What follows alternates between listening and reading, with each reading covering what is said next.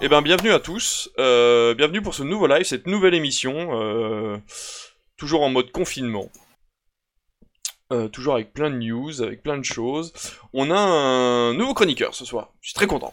Je suis très content. On lui avait proposé il y a quelques semaines de venir. Il a été conseillé par un, grand nom du cinéma. On m'avait dit, on m'avait dit, tu verras. c'est quelqu'un de, très bien, qui est abonné à Mubi. Est-ce que c'est sa seule qualité ou son seul défaut On ne sait pas encore. Mais euh, voilà, en tout cas, on accueille euh, The Fabust. Fabust, euh, bonsoir, comment vas-tu? Eh ben, bonsoir à tous, ça va bien, ça va plutôt bien ce soir. Ouais, Pour la première, on va voir ce que ça donne. On m'a un peu survendu, j'ai l'impression, au vu de la présentation, mais non, on survend jamais. bon. On survend jamais, on a que des gens compétents. Euh, eh ben écoutez, euh, alors ce soir c'est full news, on aura euh, beaucoup beaucoup de petits trucs à se dire. Euh, on va essayer de faire des news un petit peu plus concis, euh, concises que d'habitude. Euh, on a surtout un sujet que nous a préparé Gfresh, euh, sur lequel on va Ah pouvoir débattre des, heures. Ouais, si si si si si si. si, si. Ne, viens pas faire l'innocent, si si, c'est trop tard. Euh, voilà, et, euh, et ensuite on aura, euh, comme d'habitude, nos tops, nos flops et, et d'autres choses. Alors, je vais juste prendre deux petites secondes pour faire un petit truc, et ensuite on sera parti.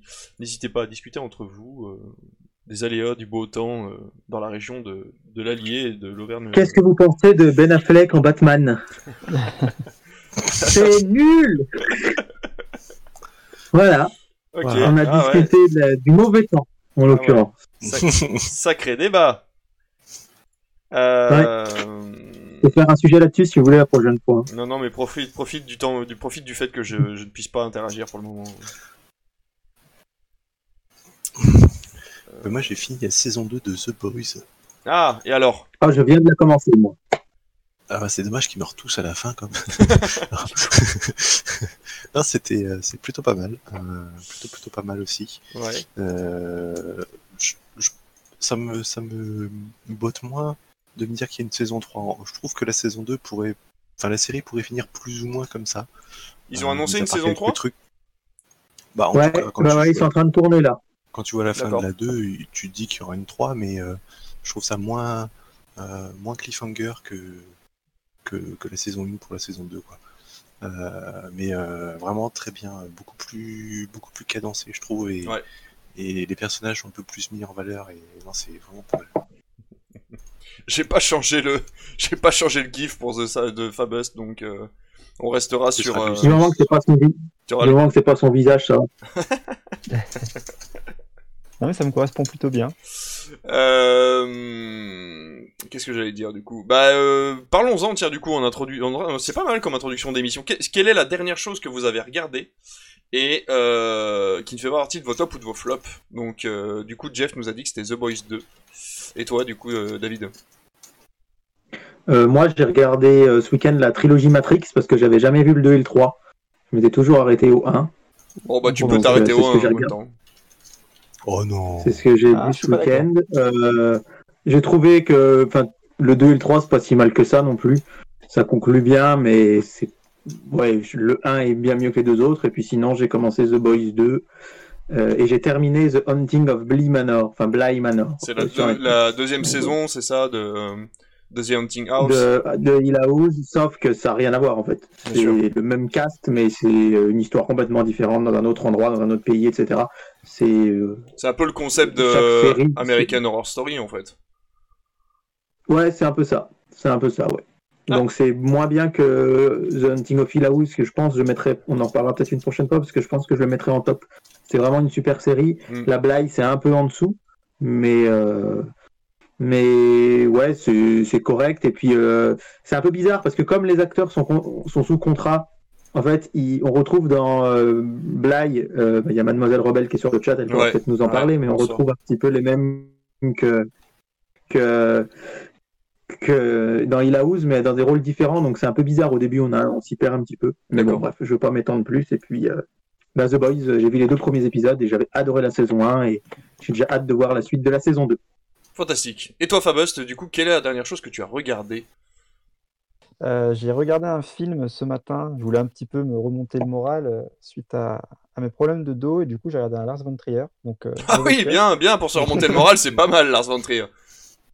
Non, j'ai succombé à Breaking the Wave que je voulais regarder depuis très très longtemps maintenant parce Ouais. que j'en avais souvent entendu parler. Ce serait très compliqué de vous le résumer sans spoiler complètement donc je vais pas le faire.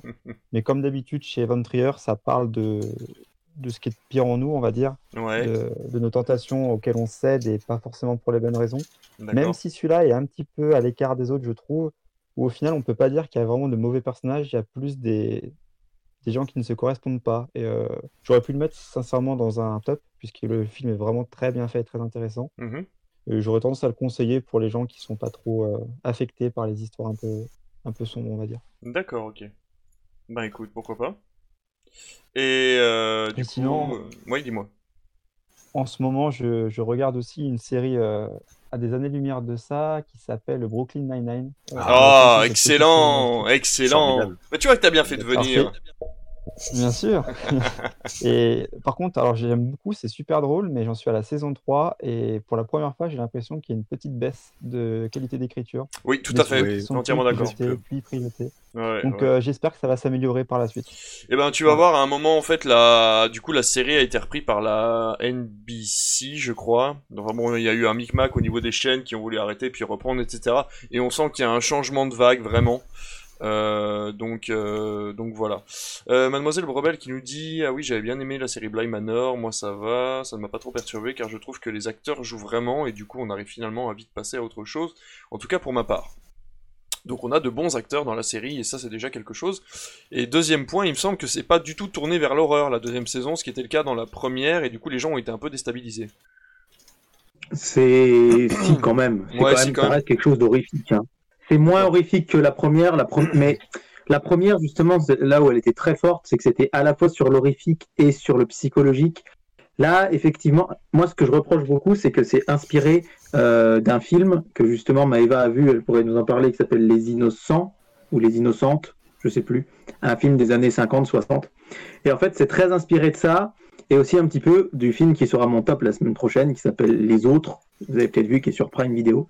Mhm. Et en fait, c'est un peu dommage parce que là où euh, Hill House était complètement inédit, bah là, je sais que bah, Maëva, en regardant, elle se disait, bah, elle savait déjà certains ressorts de l'intrigue parce que ils ont pris des inspirations dans certains films pour Bly. Et pour moi, ça, ça, ça coupe quand même beaucoup, beaucoup, beaucoup euh, l'originalité de la première saison. Et c'est du coup un, ouais, un chouïa décevant. Mais bon, c'est, ça reste une bonne série, mais c'est quand, il y a quand même un côté horreur. Ouais, faut pas regarder ça sans. Ouais, faut, on peut regarder ça avec des enfants de moins de 12 ans. Pas Ouais. du tout. Il y a quand même des trucs assez flippants dedans. D'accord, ok. Bon, et ben du coup, on va, on va démarrer l'émission, puisque même si elle a, elle a démarré euh, de façon euh, informatique, elle n'a pas démarré au niveau du fil rouge. Et donc du coup, on va parler de la première chose euh, qui m'a semblé importante. J'ai découvert ça, euh, et ben aujourd'hui, ce matin, en faisant mes recherches pour les news. Euh, Allociné fait euh, une euh, une séance en live euh, je vais vous expliquer le concept. Donc du coup, ça se passe le 20 novembre. Je voulais sortir vos agendas, vos agendas, excusez-moi, Agenda. vos agendas. euh, c'est le, le mélange du sud et de la Belgique ce qui se rencontre. Et du coup, euh, je voulais sortir vos agendas. Et le 20 novembre à 21h, Allociné organise une séance de co-watching pour le film Cyborg Deadly Machine, qui est un espèce de pastiche, pastiche de Terminator version française. Donc ils ont réuni l'équipe du film. Et euh, ils en font euh, du coup euh, une séance sur un site que je vais vous montrer qui s'appelle BIM. Et BIM, bim? voilà, ça s'appelle BIM. Donc, hop, le site normalement devrait apparaître. Voilà, donc ça c'est le site de BIM, bim.com. Enfin, c'est watchbim.com, et vous trouverez du coup le lien. je, vais, je vous envoyer le lien tout de suite d'ailleurs. Hop, voilà. C'est un site qui organise de façon collective des séances de cinéma sur votre écran d'ordinateur où vous pouvez payer ou non selon qui organise la séance et les films qui sont disponibles sur la plateforme et ça vous permet d'interagir directement avec les autres personnes qui sont en train de regarder le film en même temps que vous. Quelle horreur. Bah, c'est comme si t'étais... enfin bon, voilà. Mais tu peux discuter avec eux aussi directement après le film, comme après une, f- une, une- une Ah. séance de cinéma. Je veux dire, c'est vraiment ce principe-là. Et donc, Allociné pousse le bouchon un petit peu plus loin, puisque la séance, du coup, de Deadly Machine est entièrement gratuite. Vous pourrez la regarder en même temps que l'équipe du film. Et en plus de ça, à la suite du film, il y aura une émission avec l'équipe pour discuter du film. Donc j'ai trouvé ça vraiment très intéressant, c'est un concept très original, et euh, du coup je ne connaissais pas du tout ce site, et donc pour vous montrer un petit peu ce qu'ils proposent en ce moment, il y a très peu de films pour l'instant qui sont en coopération avec le site, mais euh, voilà, vous avez 12 Years a Slave, vous avez Le Concert, vous avez Only Lovers Left Alive de Jim Jarmusch, ou Maps to the, Star, donc vous pouvez euh, créer votre propre événement. Je suis pas allé jusqu'au bout de l'inscription, donc je pense qu'à mon avis, vous allez payer une certaine somme pour pouvoir le créer, cet événement, et ensuite vous demandez aux personnes de pouvoir payer elles-mêmes euh, chacune leur place pour pouvoir rembourser en fait euh, la diffusion de l'événement. Je pense qu'il doit y avoir quelque chose comme ça. Donc voilà, donc il y a des programmes, vous pouvez choisir le film, et euh, bon là pour l'instant, voilà, vous voyez, c'est en live, si c'est pas en live, du coup, ça sera marqué euh, prochaine séance à 20h, à 21h, etc. La séance se déclenche toute seule. Par contre, il faut être là à l'heure, comme au cinéma. Et vous pouvez interagir en même temps avec les personnes qui sont sur le site. Et euh, du coup, j'ai trouvé ça euh, plutôt intéressant comme concept. Je sais pas ce que vous en pensez. Alors, on est en plein débat. Je l'ai montré sur Twitter aujourd'hui. Je sais pas si toi tu l'as vu, David, puisqu'on suit sur Twitter, mais il y a un gros débat autour des films, autour des films. Ouais. voilà, c'est ça. Il y a un gros débat autour parce que Independent a sorti une vidéo sur euh, quels sont les meilleurs moyens de regarder un film, quelles sont les meilleures conditions pour regarder un film, en interdisant en premier lieu de le regarder sur un téléphone. Et euh, donc du coup, il y a un gros débat en ce moment entre plusieurs youtubeurs qui disent que, ou plusieurs personnes influentes on va dire, qui disent que finalement, chacun a le droit de regarder ce qu'il veut sur le support qu'il veut, peu importe ce que c'est. Alors, le débat va plus loin que ça, mais voilà, en gros, là, vous avez la possibilité de regarder un film comme au cinéma, entre guillemets, mais sur votre ordinateur, euh, et de pouvoir en discuter avec des personnes qui ont vu le film en même temps que vous, et pas en différé comme on pourrait l'avoir justement sur d'autres réseaux sociaux où les gens vont venir un an, deux ans, six mois après que vous, vous l'ayez vu, ou avant que vous l'ayez vu, pour pouvoir discuter du film avec vous, là c'est en direct, comme si vous sortiez de la salle. Donc voilà, qu'est-ce que vous en pensez? Est-ce que vous pensez que c'est intéressant? Est-ce que vous pensez que ce concept n'a pas lieu d'être euh, par rapport à euh, voilà à l'activité qui en ce moment, surtout que les cinémas sont fermés. Donc je pense que l'aspect communautaire, s'il est respecté, peut être intéressant. J'ai une petite question, moi, par rapport au système. Est-ce qu'il euh, il communique à l'oral ou par écrit pendant Non, non, non, par écrit. Non, non, c'est un chat. Hein. C'est un chat. C'est, une version Twitch. Alors, je sais pas si vous avez vu en ce moment sur le Play Store. Moi, il m'en propose beaucoup parce que j'ai installé Twitch. Il y a énormément de nouveaux systèmes de streaming qui sont en train de s'installer. Des, des systèmes euh, à la Twitch, en fait, où vous pouvez euh, faire des concours, où c'est plutôt communautaire, où c'est plutôt podcast, etc., etc. Enfin, en tout cas, il y a une vague qui est en train de se créer. Je pense que BIM en fait partie. Et donc, du coup, euh, voilà, on est en train de créer un aspect communautaire textuel, par contre euh, par rapport au film, vous pouvez, voilà, si vous voulez cacher le chat pendant le film et discuter qu'à la fin du film, vous pouvez, mais vous pouvez aussi en discuter en même temps. Ce qui est intéressant, c'est que pour l'instant, ce sont des films qui sont euh, relativement vieux, et qui du coup vous avez peut-être déjà vu, et que vous allez pouvoir revoir et en discuter en même temps, peut-être même analyser le film en même temps que vous le voyez avec d'autres personnes. Il y a, y a, je pense qu'il y a des points positifs dans ce système. Enfin, sur le, sur le principe, euh, pourquoi pas, je trouve que c'est finalement c'est pas très différent d'un Netflix auquel à côté euh, tu chattes euh, sur un forum. Enfin, il n'y a pas de, y a pas de, réelle innovation, je trouve, si ce n'est qu'ils ont mis les deux choses en même temps. Après, là où ça peut être par exemple intéressant, je pense, euh, tout à l'heure de, c'est peut-être ce qu'ils ont, prévu de faire, j'imagine, à, à un certain moment, c'est de, faire comme des espèces de masterclass en, ligne, en fait, où, euh, pendant qu'ils diffusent un film, euh, ils ont le réal, euh, le réal ou un acteur, ou j'en sais rien, qui, qui, chatte en, même temps, qui peut répondre à certaines questions. Ça, ça peut être un concept intéressant. Là, en l'état actuel des choses, euh, euh, ça vaut un, ça vaut replay, ça vaut ce que tu veux, vu que je vois pas beaucoup de gens. euh, Enfin, c'est peut-être très personnel finalement, mais moi je me vois pas aller discuter avec des gens pendant que je regarde un film. Du moins à propos du film. Si tu regardes sur Netflix une série, un truc comme ça, qu'à côté tu, tu ou tu fais ce que tu veux à côté. Mais là, le fait de me dire je vais me connecter à ça pour regarder avec des gens, pour en parler en même temps, euh, je trouve qu'en plus l'écrit et, et le fait de regarder en même temps, c'est pas très très pratique. Quoi. Enfin, je sais pas. Hmm. Ce- Ça m'en bouge une sans toucher l'autre, quoi. Mais euh, pourquoi Ouais. pas D'accord. Toi, David, ça te. Ce qui est assez cu- curieux, c'est que les, les pionniers en fait qui ont fait ça en France, c'est euh, Sage Distribution, Mm.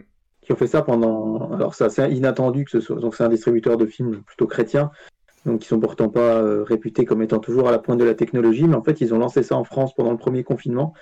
Ils appellent le e-cinéma, et eux, le principe c'était payant, mais bon, c'est une toute petite boîte de distribution, donc c'était pour leur permettre de survivre parce que pour le coup, tu leur annules un film, ils sont à deux doigts de tomber, quoi. Mm. Donc, euh, le principe, c'est que c'était payant. Je crois que c'était 6 euros la séance.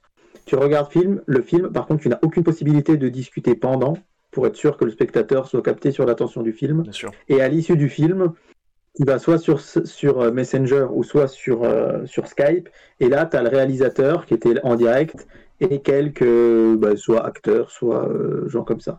Donc c'est vrai que c'est surtout cette plus-value, moi je trouve qui est intéressante, c'est si après il y a quelque chose. Enfin, moi, discuter pendant un film, c'est hors de question, déjà. Et puis, euh, voilà, effectivement, en ce moment, bon, ben, si c'est gratuit, c'est bien. En même temps, euh, faut, moi, j'irais. Enfin, Alors. faut que le film m'intéresse. Voilà, voilà. Donc complètement. Donc ça, pour, revenir sur le sujet principal, c'est Allociné qui organise ça, donc avec l'équipe du film, sur un film qui s'appelle donc Cyborg Deadly Machine euh, par Maze Brothers, qui est un film qui est dédié vraiment aux fans des années 80 et à l'hommage de la VHS et de tous ces films qui sont sortis à l'époque qui étaient un peu second couteau. Donc euh, voilà, il faut, euh, il faut aussi se remettre en condition et se dire ok, euh, là pour le coup la séance est gratuite, elle est avec une équipe de films passionnée sur un style de film plutôt intéressant. Donc euh, voilà, ça peut être très intéressant finalement de, euh, de lancer ça. voilà, le, concept est intéressant. Après, pour revenir sur le, le, le, côté séance payante, on est d'accord que parmi vous, il y en a très peu quand même qui sont intéressés par ce côté euh, discussion en même temps que le film. Mais par contre, voilà, pour regarder finalement un film que l'on n'a jamais vu de façon gratuite et en plus pouvoir en discuter avec l'équipe du film, c'est toujours intéressant. Oui, bien sûr. Si tu peux en discuter avec, euh, avec l'équipe du film, oui, mais si c'est juste discuter avec des gens qui l'ont vu, je vois pas trop l'intérêt. Non, non, non, là pour le coup, ils ont vraiment annoncé ça comme euh, une discussion euh, pure et dure avec euh, avec l'équipe du film. Donc il y aura y Johan Sardet qui est un grand chroniqueur d'Allociné qui est tout le temps là et du coup qui, pourra discuter avec eux. Là c'est bien marqué, donc on a l'ouverture des portes à 21h, 21h05 introduction par Johan Sardet, du coup le réalisateur. On a le film qui commence à 21h15, 22h05 questions-réponses avec l'équipe du film, 22h35 des bonus et des surprises. Et à 23h, la fin du co-watch. Ah ouais, donc c'est un moyen métrage alors, ça. Ouais, tout à fait. Euh, bonjour Dayanou. 21h15, 22h05, euh, ouais, c'est assez bref quoi du coup. Donc ouais, après en plus c'est vrai que c'est ça s'y porte peut-être encore mieux du fait que ce soit un moyen métrage et pas un film de deux heures. Quoi. Ouais, bien sûr, mais je crois que le film est disponible sur YouTube. Hein. Euh, il me semble que vous pouvez aller le voir gratuitement. Le film de base est pas payant. Hein. Ce sera pas un film vendu en VOD ou quoi que ce soit. C'est juste un hommage. euh, Et donc je pense qu'ils ont prévu une bonne com dessus, quoi. Et je pense que BIM doit être en partenariat avec Allociné en ce moment et qu'ils se sont dit que c'était le bon moment pour en faire la com aussi. Donc, euh, donc voilà. Donc ça c'était la première news. On va essayer de passer à la suite. Et pour passer à la suite, on va, euh, on va se regarder une petite bande-annonce du coup. Euh... Alors, promis, pour l'instant, je ne suis pas affilié. Nous n'avons pas encore nos 50 abonnés. Mais on va se regarder une pub. On va se regarder une pub et on revient après.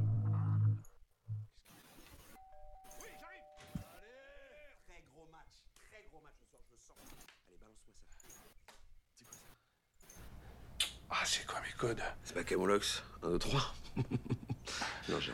Ah, c'est pas mon compte. Mais quoi, c'est pas ton compte CAD Oui, toi, ça va commencer. Allô Est-ce que tu peux me redonner tes codes canal, s'il te plaît? Comment ça, tu utilises encore mes codes? Eh, au cas, c'est pas parce qu'on a fait des sketchs ensemble il y a mille ans que tu peux les utiliser toute la vie? Pas canal. Bon, je vais voir ce que je peux faire. Bah tu rigoles, ça fait hyper plaisir que tu m'appelles. Même si c'est juste pour me taxer mes codes. Tu me laisses deux minutes, je les cherche et je te rappelle, ok? Tu sais que c'est illégal de me demander des trucs comme ça? Je sais. Je déconne. C'est bon, je te rappelle. À genoux, chevalier, ou je toxia. Si tu permets, j'appelle Mélissa. Je, je te rappelle parce que c'est elle qui. Tout ce qui est mémoire, tout ça, c'est elle. Non mais Jamel, mais me dis pas que t'as prêté mes codes Ah, euh, T'imagines si tout le monde faisait comme toi? Euh, je vais voir ce que je peux faire. Je te laisse, je suis en rendez-vous, c'est important, je suis avec un producteur. Allô, Maxime Ah, Isabelle. Non mais ça, ça me sauverait la vie. Mais bien sûr, je vous rappelle. Allô? Allô, maman? Est-ce que tu pourrais me redonner tes codes canal Oh bah non, t'avais qu'à te noter. Désolé, mais... C'est pas possible. pas cette fois. Non, c'est mort. Ça va pas être possible. D'accord, ok. Merci. Alors? C'est mort. Sinon, j'ai un puissance 4.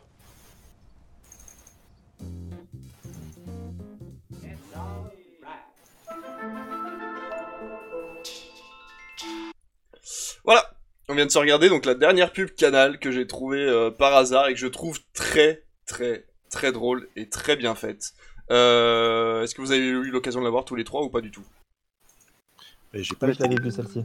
D'accord, ok. Euh, Par contre, donc ça me parle un peu. ce- Ils avaient pas fait un truc à peu près similaire il y a déjà quelques années. euh, C'est possible, mais bon, en gros, euh, donc pour vous présenter la publicité, on est sur une publicité qui, euh, du coup, fait, intervenir des stars euh, françaises, qui chacune se demandent les codes les unes des autres pour pouvoir regarder Canal, et on se rend compte que finalement, même le président de Canal Plus n'a pas ses propres codes, puisqu'il est obligé de les demander à sa mère, et euh, ça finit par un superbe texte du style, le meilleur moyen d'avoir des codes Canal Plus, c'est d'avoir d'avoir les, les siens.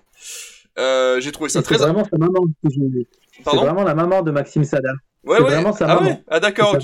C'est génial. À Eh, Maxime Saada, ouais. Je trouve ouais, ça, vraiment sa maman. euh, je trouve ça extraordinaire. Vraiment, pour le coup, euh, la pub est extraordinaire parce que, euh, eh ben parce que c'est con, mais on se fait tous taxer nos codes, on le sait tous, hein, que ce soit Netflix, Amazon Prime. Euh, peut-être pas euh, Fabust, à mon avis, tu te fais peut-être pas trop piquer tes codes Mubi. Pour l'instant, j'ai pas trop de demandes, non, c'est vrai, j'attends. c'est peut-être un petit peu trop haut de gamme, mais euh, voilà, dans, dans tous les cas, j'ai trouvé ça très intelligent. Et euh, ben, vous savez quoi, la pub a fonctionné sur moi puisque je suis allé revoir les tarifs euh, Canal Plus juste après en me disant putain, c'est vrai que je pique les codes de tout le monde à chaque fois et qu'il serait peut-être temps que je prenne mon mon propre mon propre abonnement parce que c'est un peu dégueu. Et voilà, je voulais vous montrer Alors, là, ça. il y a une- Oui, il y a vas-y. une offre euh, juste. euh, alors, je sais pas si c'est. Je l'ai reçue moi parce que je suis abonné déjà à, Canal, mais il y a une offre hyper alléchante en ce moment. J'ai reçu la pub à 18h où, pour- où on a Canal Plus Cinéma, Netflix, Disney Plus, OCS et toutes les chaînes Ciné Plus, donc euh, les cinémas CanalSat anciennement, 15 euros le tout. Ah oui. Donc euh, c'est vraiment très très intéressant ça peut parce que pour le coup, rien que promo. Netflix et Disney Plus, ça fait déjà 20 balles. Bah oui. Enfin, je veux dire, Netflix, euh, ouais, ça fait net. Donc, je répète, Netflix, euh, Disney OCS, Ciné et Canal Cinéma pour 15 euros par mois, sans engagement et le prix ne bouge pas. Et c'est Ça, c'est t'as vu important. ça où du coup C'est pour ça que moi, je suis. J'ai reçu ça par mail. Euh, mais est-ce que c'est parce que je suis déjà abonné, mais en même temps, j'ai déjà Netflix et j'ai déjà Canal. Mais euh, franchement, Canal, c'est pas donné, donné, forcément. Bah, Ouais. Moi, je sais que c'est un peu ma plateforme, entre guillemets, préférée parce que euh, je trouve que c'est l'ex... Il y a un excellent mariage entre du cinéma très très récent, des très bonnes séries exclusives et puis plein de cinéma ancien et de très bons films un peu plus pointus. Et euh, il faut chercher les offres parce que moi, là, je paye Canal. J'ai Canal Plus et toutes les chaînes Canal Plus Sport, Cinéma, etc. pour 9,90€ par mois. Parce que c'était une vente privée qui a duré qu'un- 15 jours en septembre 2019. Et euh, voilà, il faut checker un peu les bons plans. Mais euh, enfin, c'est vraiment, MyCanal, c'est vraiment quelque chose qui vaut le coup, moi, je trouve. Et j'en suis très friand et c'est ce que je regarde le plus personnellement. Parce qu'en plus, à côté de ça, pour le même prix, on a le sport. Et pour ceux qui aiment aussi le sport en plus du, du cinéma et des séries, c'est cool. On va essayer de chercher un peu ça, on va voir. Tiens, Canal Plus à 15 euros par mois, tiens. Bon plan Canal Plus.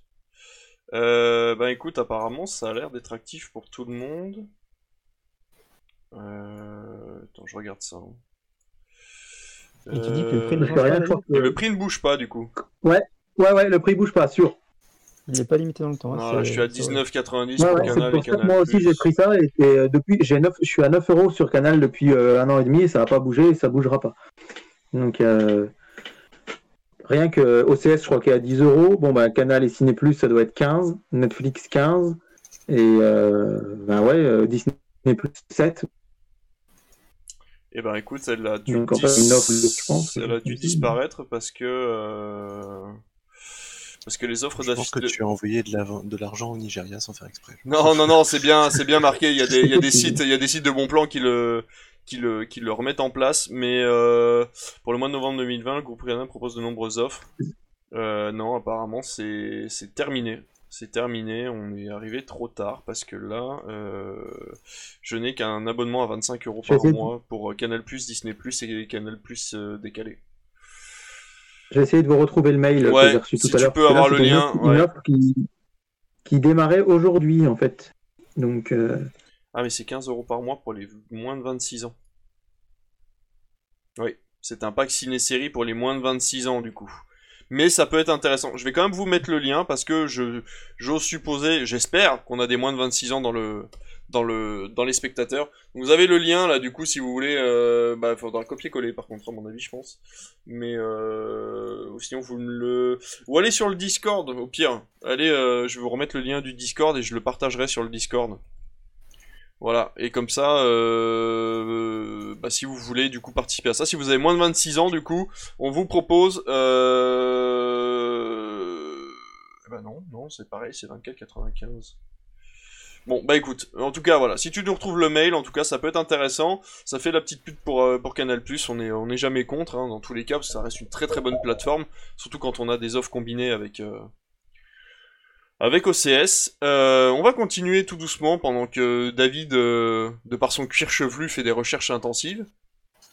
Non, mais j'ai le mail là sous les yeux. Euh, j'ai le mail sous les yeux, mais en fait, je pense que c'est pour les gens qui, comme moi, sont déjà abonnés. Ouais, d'accord, ok. Bon, écoute, on aura tenté, Euh, on aura, on aura essayé de. ouais. Après, Ouais. alors, euh, si vous pouvez aller sur euh, sur Deal Labs et euh, plusieurs fois par an, euh, toi tu t'es inscrit comme Mhm. ça. D'ailleurs, tu m'en avais parlé. euh, Il y a des, des offres à 9,99 qui tombent en tout digital. euh, et vous pouvez en profiter du coup à 9,99 par mois pour au moins avoir. C'est comme ça, moi, que j'ai eu, c'est grâce à OCS. D-Labs. Voilà. Donc euh, voilà, hein, tenez-vous au courant. euh, je crois que vous pouvez mettre des, des petites notifs en fonction des mots clés. Donc voilà, Canal Plus de temps en temps, au moins une fois par an, vous l'aurez à 9,99 par mois euh, avec toutes les chaînes en décalé, etc., etc. Donc bon, ça peut être Ouais, intéressant. réservé aux abonnés Canal+. Bon, bah c'est pas grave. Donc, écoute, pour le... Oui, c'est bien, Non, non, mais- réservé euh, aux abonnés. mais écoute, on a on a tenté, on a tenté, et puis euh, ouais, c'est déjà pas mal. Du coup, on va parler, on va parler des mauvaises nouvelles. Parce que, bah, faut le savoir, on est toujours confiné. La plupart des pays européens et euh, dans le monde le sont toujours aussi. Et les États-Unis sont pas prêts de sortir du confinement également. Euh, donc, dans tous les cas, il y a des reports qui sont euh, en cours, surtout chez Warner qui a fait une grosse réunion et puis une, séance de presse pour annoncer tout ça. Et euh, donc, du coup, euh, on va se retrouver avec des reports de, euh, par exemple, comment je suis devenu un super-héros, un film français qui a été produit par Warner et qui devait se retrouver euh, bah, fin d'année dans nos salles et qui finalement est reporté euh, pour plus tard. On va avoir euh, Wonder Woman aussi, qui là n'est même plus décalé, mais supposément euh, directement vendu à HBO Max, qui est la nouvelle chaîne de streaming américaine, et du coup par, euh, je suppose par, euh, par conséquent à OCS ici en France, on verra euh, le, on verra euh, ce que ça donne, mais bon, ça c'est pas encore très sûr. Et on a La Mission, euh, par contre, qui est le dernier euh, film de Paul Greengrass, euh, qui est euh, un très bon réalisateur d'ailleurs, qui fait des très bons films d'action. Euh, lui, par contre, le film a été vendu à Netflix, donc on aura ce western directement sur Netflix et plus au cinéma. Est-ce que tu as d'autres infos, toi, David, de ton côté? Euh, non, point de vue des exploitants, c'est exactement ce, ce que tu viens de dire. C'est ces trois-là, enfin c'est Warner hein, surtout. Ouais. Ouais, ouais, J'ai pas plus d'infos sur. Et il y a Comment devenir un super-héros aussi qui est reporté. Ouais, c'est ça. Euh, qui devait... Mais bon, c'est pas surprenant parce qu'il devait sortir fin novembre et que de toute façon, il n'y a rien qui sortira fin novembre. Puisque là, on n'a pas d'infos, nous, côté euh, réouverture des salles, mais avec l'annonce du gouvernement qui nous dit. euh, Enfin, le- l'article du journal Le Point qui nous dit que la réouverture des bars et restaurants devrait arriver au plus tôt le 15 janvier, mais qui devrait être logiquement le 1er février. J'ai peur que les cinémas en soient un peu dans la même veine. Ça me fait peur parce que je trouve vraiment dommage qu'on se passe d'un Noël au cinéma, sachant que le cinéma est un lieu, contrairement au restaurant ou au bar, où on a toujours le masque et où on n'a pas de discussion et on n'est pas censé avoir trop d'interactions. Ce serait dommage, mais j'ai peur qu'on se retrouve avec une réouverture des cinémas en 2021, ce qui entraînerait de toute façon un décalage en, en cascade de tous les films qui sont prévus en fin d'année. Et la petite info qu'on a, enfin que j'ai, point de vue des distributeurs, c'est qu'on commence à s'arracher les cheveux de l'embouteillage qui arrive à l'été 2021. C'est pour ça aussi que certains vont choisir de passer. C'est pour ça que Warner hésite avec Wonder Woman, parce que Warner a ses films aussi qui vont sortir bientôt Bien sûr. euh, la- enfin, le reste du, du catalogue d'ici. Et euh, là, l'été 2021 commence à être blindé avec des blockbusters pratiquement chaque semaine et des gros trucs à chaque fois. Donc c'est ce qui fait peur aux distributeurs en ce moment plus que la pandémie, c'est que bah, forcément on va se retrouver avec une année. Imaginons qu'à l'été 2021 euh, on soit plus ou moins vacciné, enfin en tout cas que la pandémie ait beaucoup reculé dans le monde, on va se retrouver avec euh, bah, pratiquement deux ans de films à sortir euh, en même temps.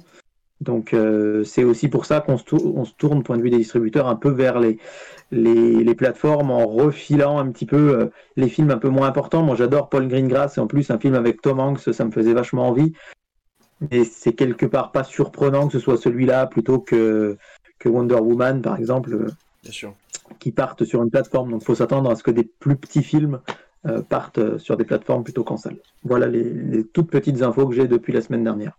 Ok, ok. Bon bah écoute, de toute façon, nous on est obligé de subir pour l'instant. Après, euh, les productions ont pris un petit peu de retard aussi, ça décale très légèrement les sorties cinéma.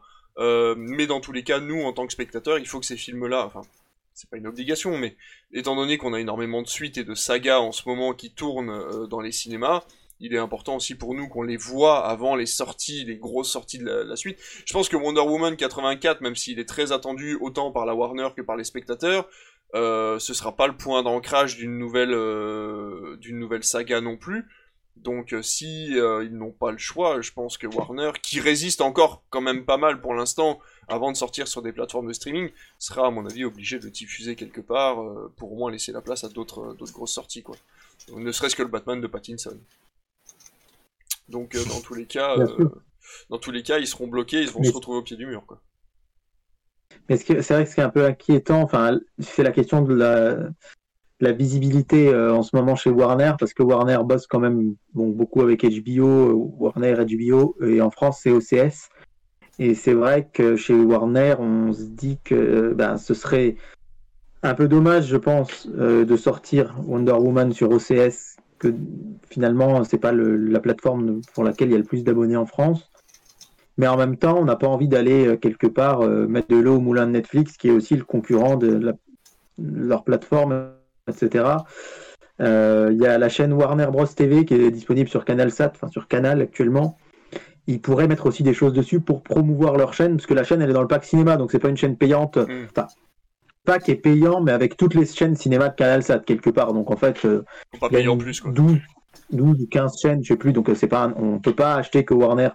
Mais pff, moi je trouve que, que c'est bizarre parce que pour le coup, elle n'est pas forcément beaucoup plus visible qu'OCS. Bien sûr. Donc euh, il y a chez certains distributeurs chez qui c'est un peu plus simple, je pense à Paramount qui a des accords avec Netflix et Paramount qui ont tendance bah euh, j'oublie tout le temps le titre du film qui est sorti là euh, début 2018 avec euh, Nathalie, Nathalie Portman, je crois, ou, ou Keira Knightley, je sais plus. Enfin bref, il y, avait un film un peu un peu space euh, qui était sorti à l'époque Ah oui, et euh, Paramount, oui, oui, oui, euh, voyant que les productions. Euh... Enfin bref, Ouais, bon, ouais, oui. c'était un film un peu un peu psychédélique. Anni-. Annihilation. Euh, Annihilation. Voilà, exactement. Mm. Et en fait, Paramount, ils ont fait des projections presse, ils ont fait des projections publiques, ils ont vu que ça marchait pas, et du coup, ils glissent, ils ont glissé ça à Netflix, ils ont vendu ça à Netflix, comme le peuvent, peuvent le faire certains distributeurs français, et même euh, d'autres distributeurs comme. euh, bah, c'est Paramount, je crois, hein, qui avait fait le film Bob l'éponge, qui est sorti sur Netflix il y a quelques Tout à fait. semaines. Qui jours. est un très bon film d'ailleurs. Et du coup, voilà, autant Disney, ils ont leur plateforme, ça va tout seul. Euh, Warner, HBO, ils ont leur plateforme aux États-Unis, donc ça va tout seul aussi. Mais ils ont rien pour l'Europe.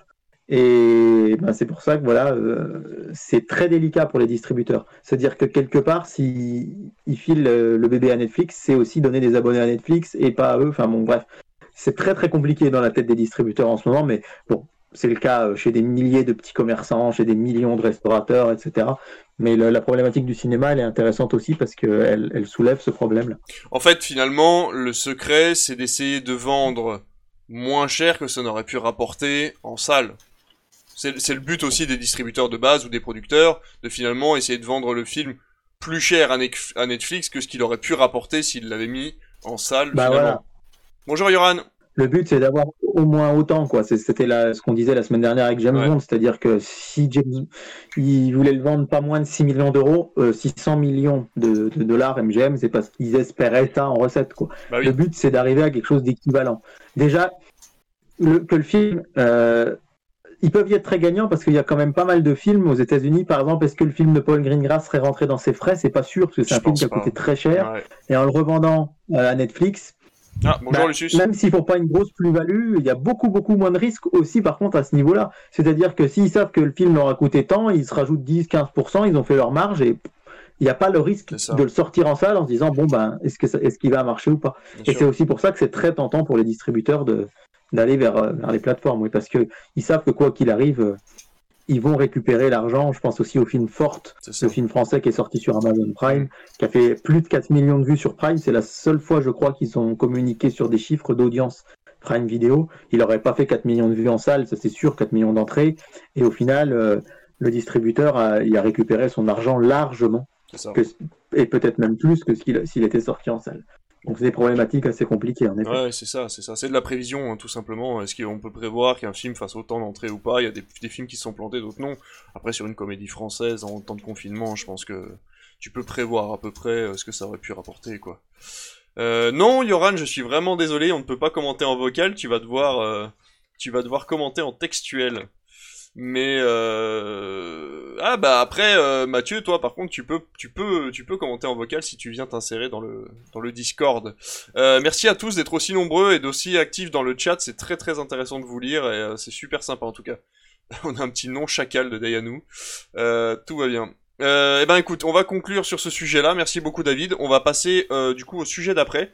On va parler juridique un petit peu. Enfin juridique. On va pas, on va pas non plus rentrer dans les détails, mais euh, on va parler de Johnny Depp. On a plusieurs Johnny aujourd'hui qui vont rentrer, euh, qui vont rentrer dans l'émission.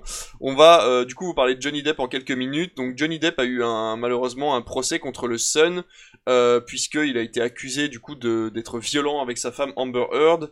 Euh, Amber Heard qui elle-même a été euh, accusée par Johnny Depp de lui avoir fait vivre un enfer et sans désavouer qu'il est alcoolique et drogué, il a expliqué qu'il n'avait jamais tapé sur sa femme, qu'il n'avait jamais été violent avec elle.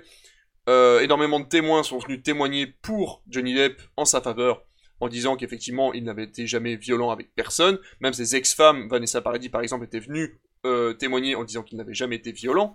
Euh, malheureusement, il a perdu son procès contre le Sun et contre, euh, du coup, par la même occasion, contre Amber Heard, qui est donc euh, sa femme actuelle. Et Warner, pour se protéger de cette mauvaise image de Johnny Depp, lui a demandé de partir des Animaux Fantastiques numéro 3, qui était prévu pour 2022, 2022, que je me trompe pas, ou 2021, 2022. Et donc du coup, qui était les Animaux Fantastiques 3. Et malheureusement, du coup, Johnny Depp a accepté, il a fait une lettre sur Twitter qu'il a diffusée sur les réseaux, en disant qu'il acceptait du coup de quitter son rôle.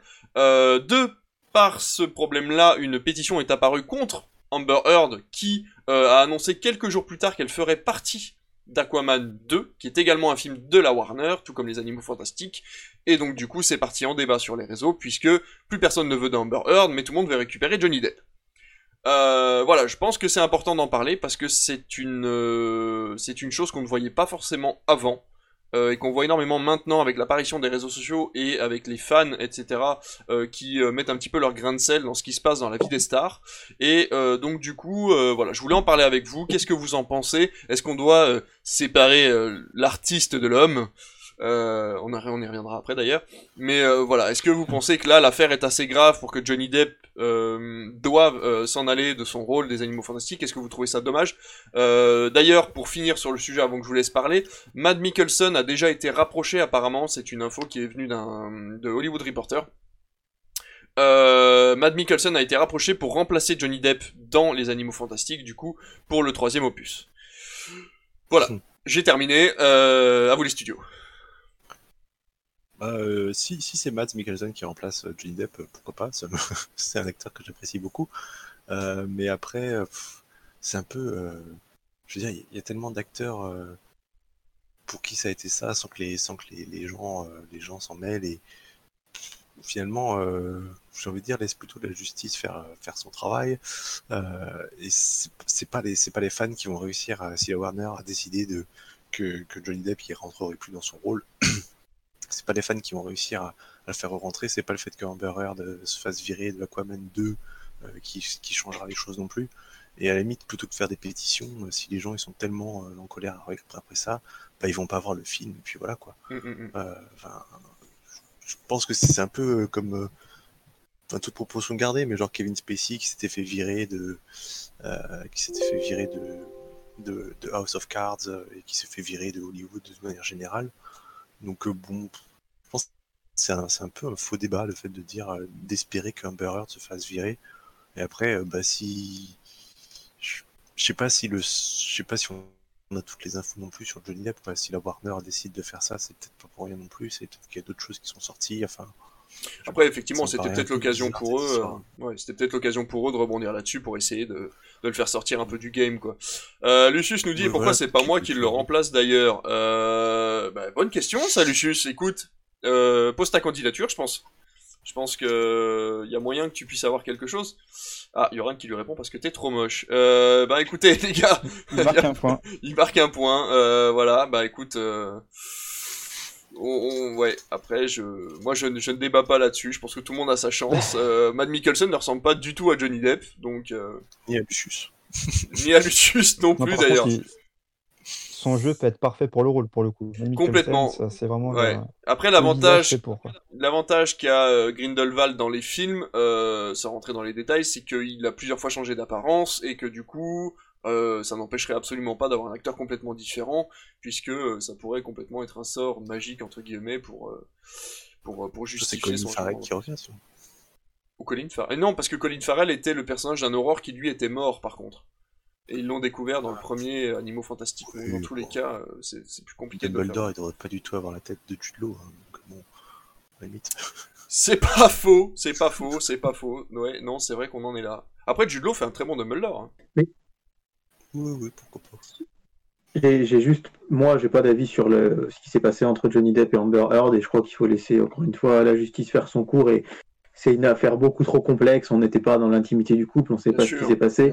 Mais sur un point de vue euh, strictement euh, cinématographique, j'ai peur que ce soit le dernier coup d'épée dont la saga des Animaux Fantastiques avait pas besoin. Oui. Parce que pour rappeler, contextualiser, le, le deuxième opus a été une vraie déception d'un point de vue entrée chez Warner. Il a beaucoup moins marché que le premier et il a beaucoup moins marché qu'escompté. Et surtout, il avait un budget hyper conséquent et il a été tout juste rentable.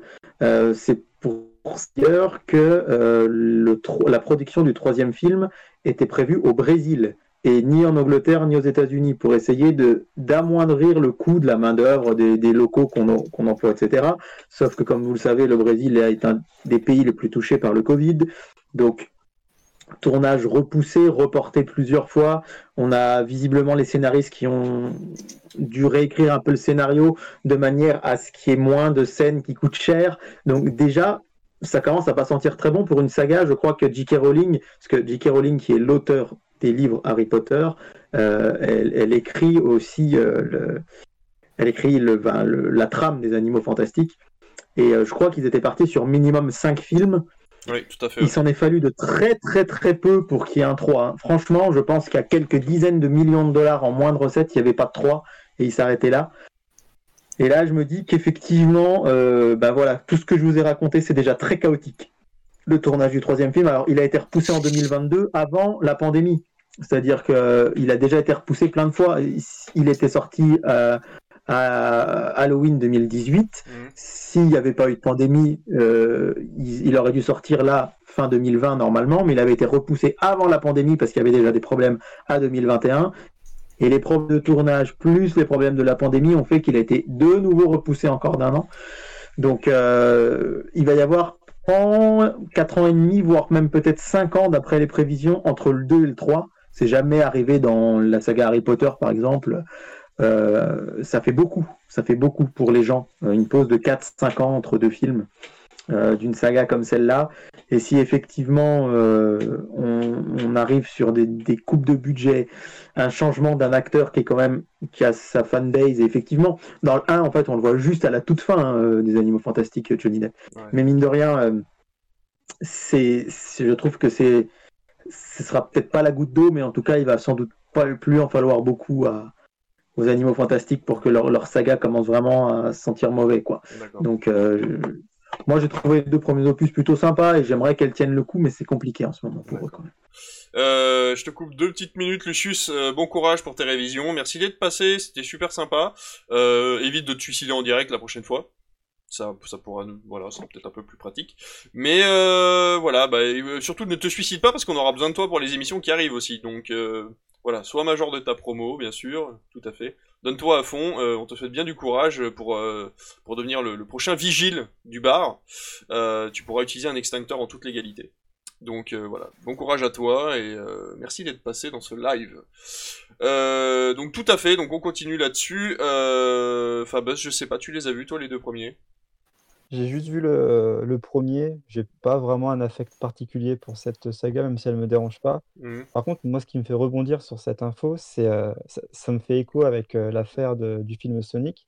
C'est que je trouve que maintenant, le public veut absolument s'accaparer les œuvres, en fait. Ils ne peuvent plus juste accepter que tout un processus se fait sans eux, que des choix sont faits sans eux, sans leur avis. Il faut à chaque fois Mm. qu'ils réagissent sur les réseaux sociaux. Euh, ouais. on, on sait que, que Johnny Depp est- a été condamné pour euh, quelque chose qui ne regarde pas, comme vous le dites, et tout de suite, eux, ils matraquent sur ce qu'ils considèrent comme l'ennemi, à savoir son ex-femme, et ils vont réagir pour le suppré- supprimer de notre film, etc. Et, et moi, personnellement, j'arrive pas à comprendre comment on veut absolument à chaque fois diriger les choses, faire ce vouloir ce qu'on veut absolument voir nous, ne pas vouloir laisser les autres créer quelque chose qui va nous surprendre. Et moi, personnellement, ça m'inquiète de plus en plus. Rien que de me rappeler que Sonic a été designé par rapport à nos goûts à nous et pas du tout par rapport à ce qu'il avait été prévu, ça me fait peur. De me dire que peut-être que Warner a supprimé Johnny Depp, pas parce qu'ils ont jugé que l'éthique était, vraiment compromise, mais juste pour se faire peut-être un coup de com' et du coup se plaire à, à un public qui est de plus en plus, euh, on va dire, euh, basé sur, euh, sur ce genre d'informations, ça me fait peur aussi. Donc je sais pas trop où ça nous mène tout ça. C'est juste ça qui m'inquiète personnellement. Ouais, tout à fait. ouais.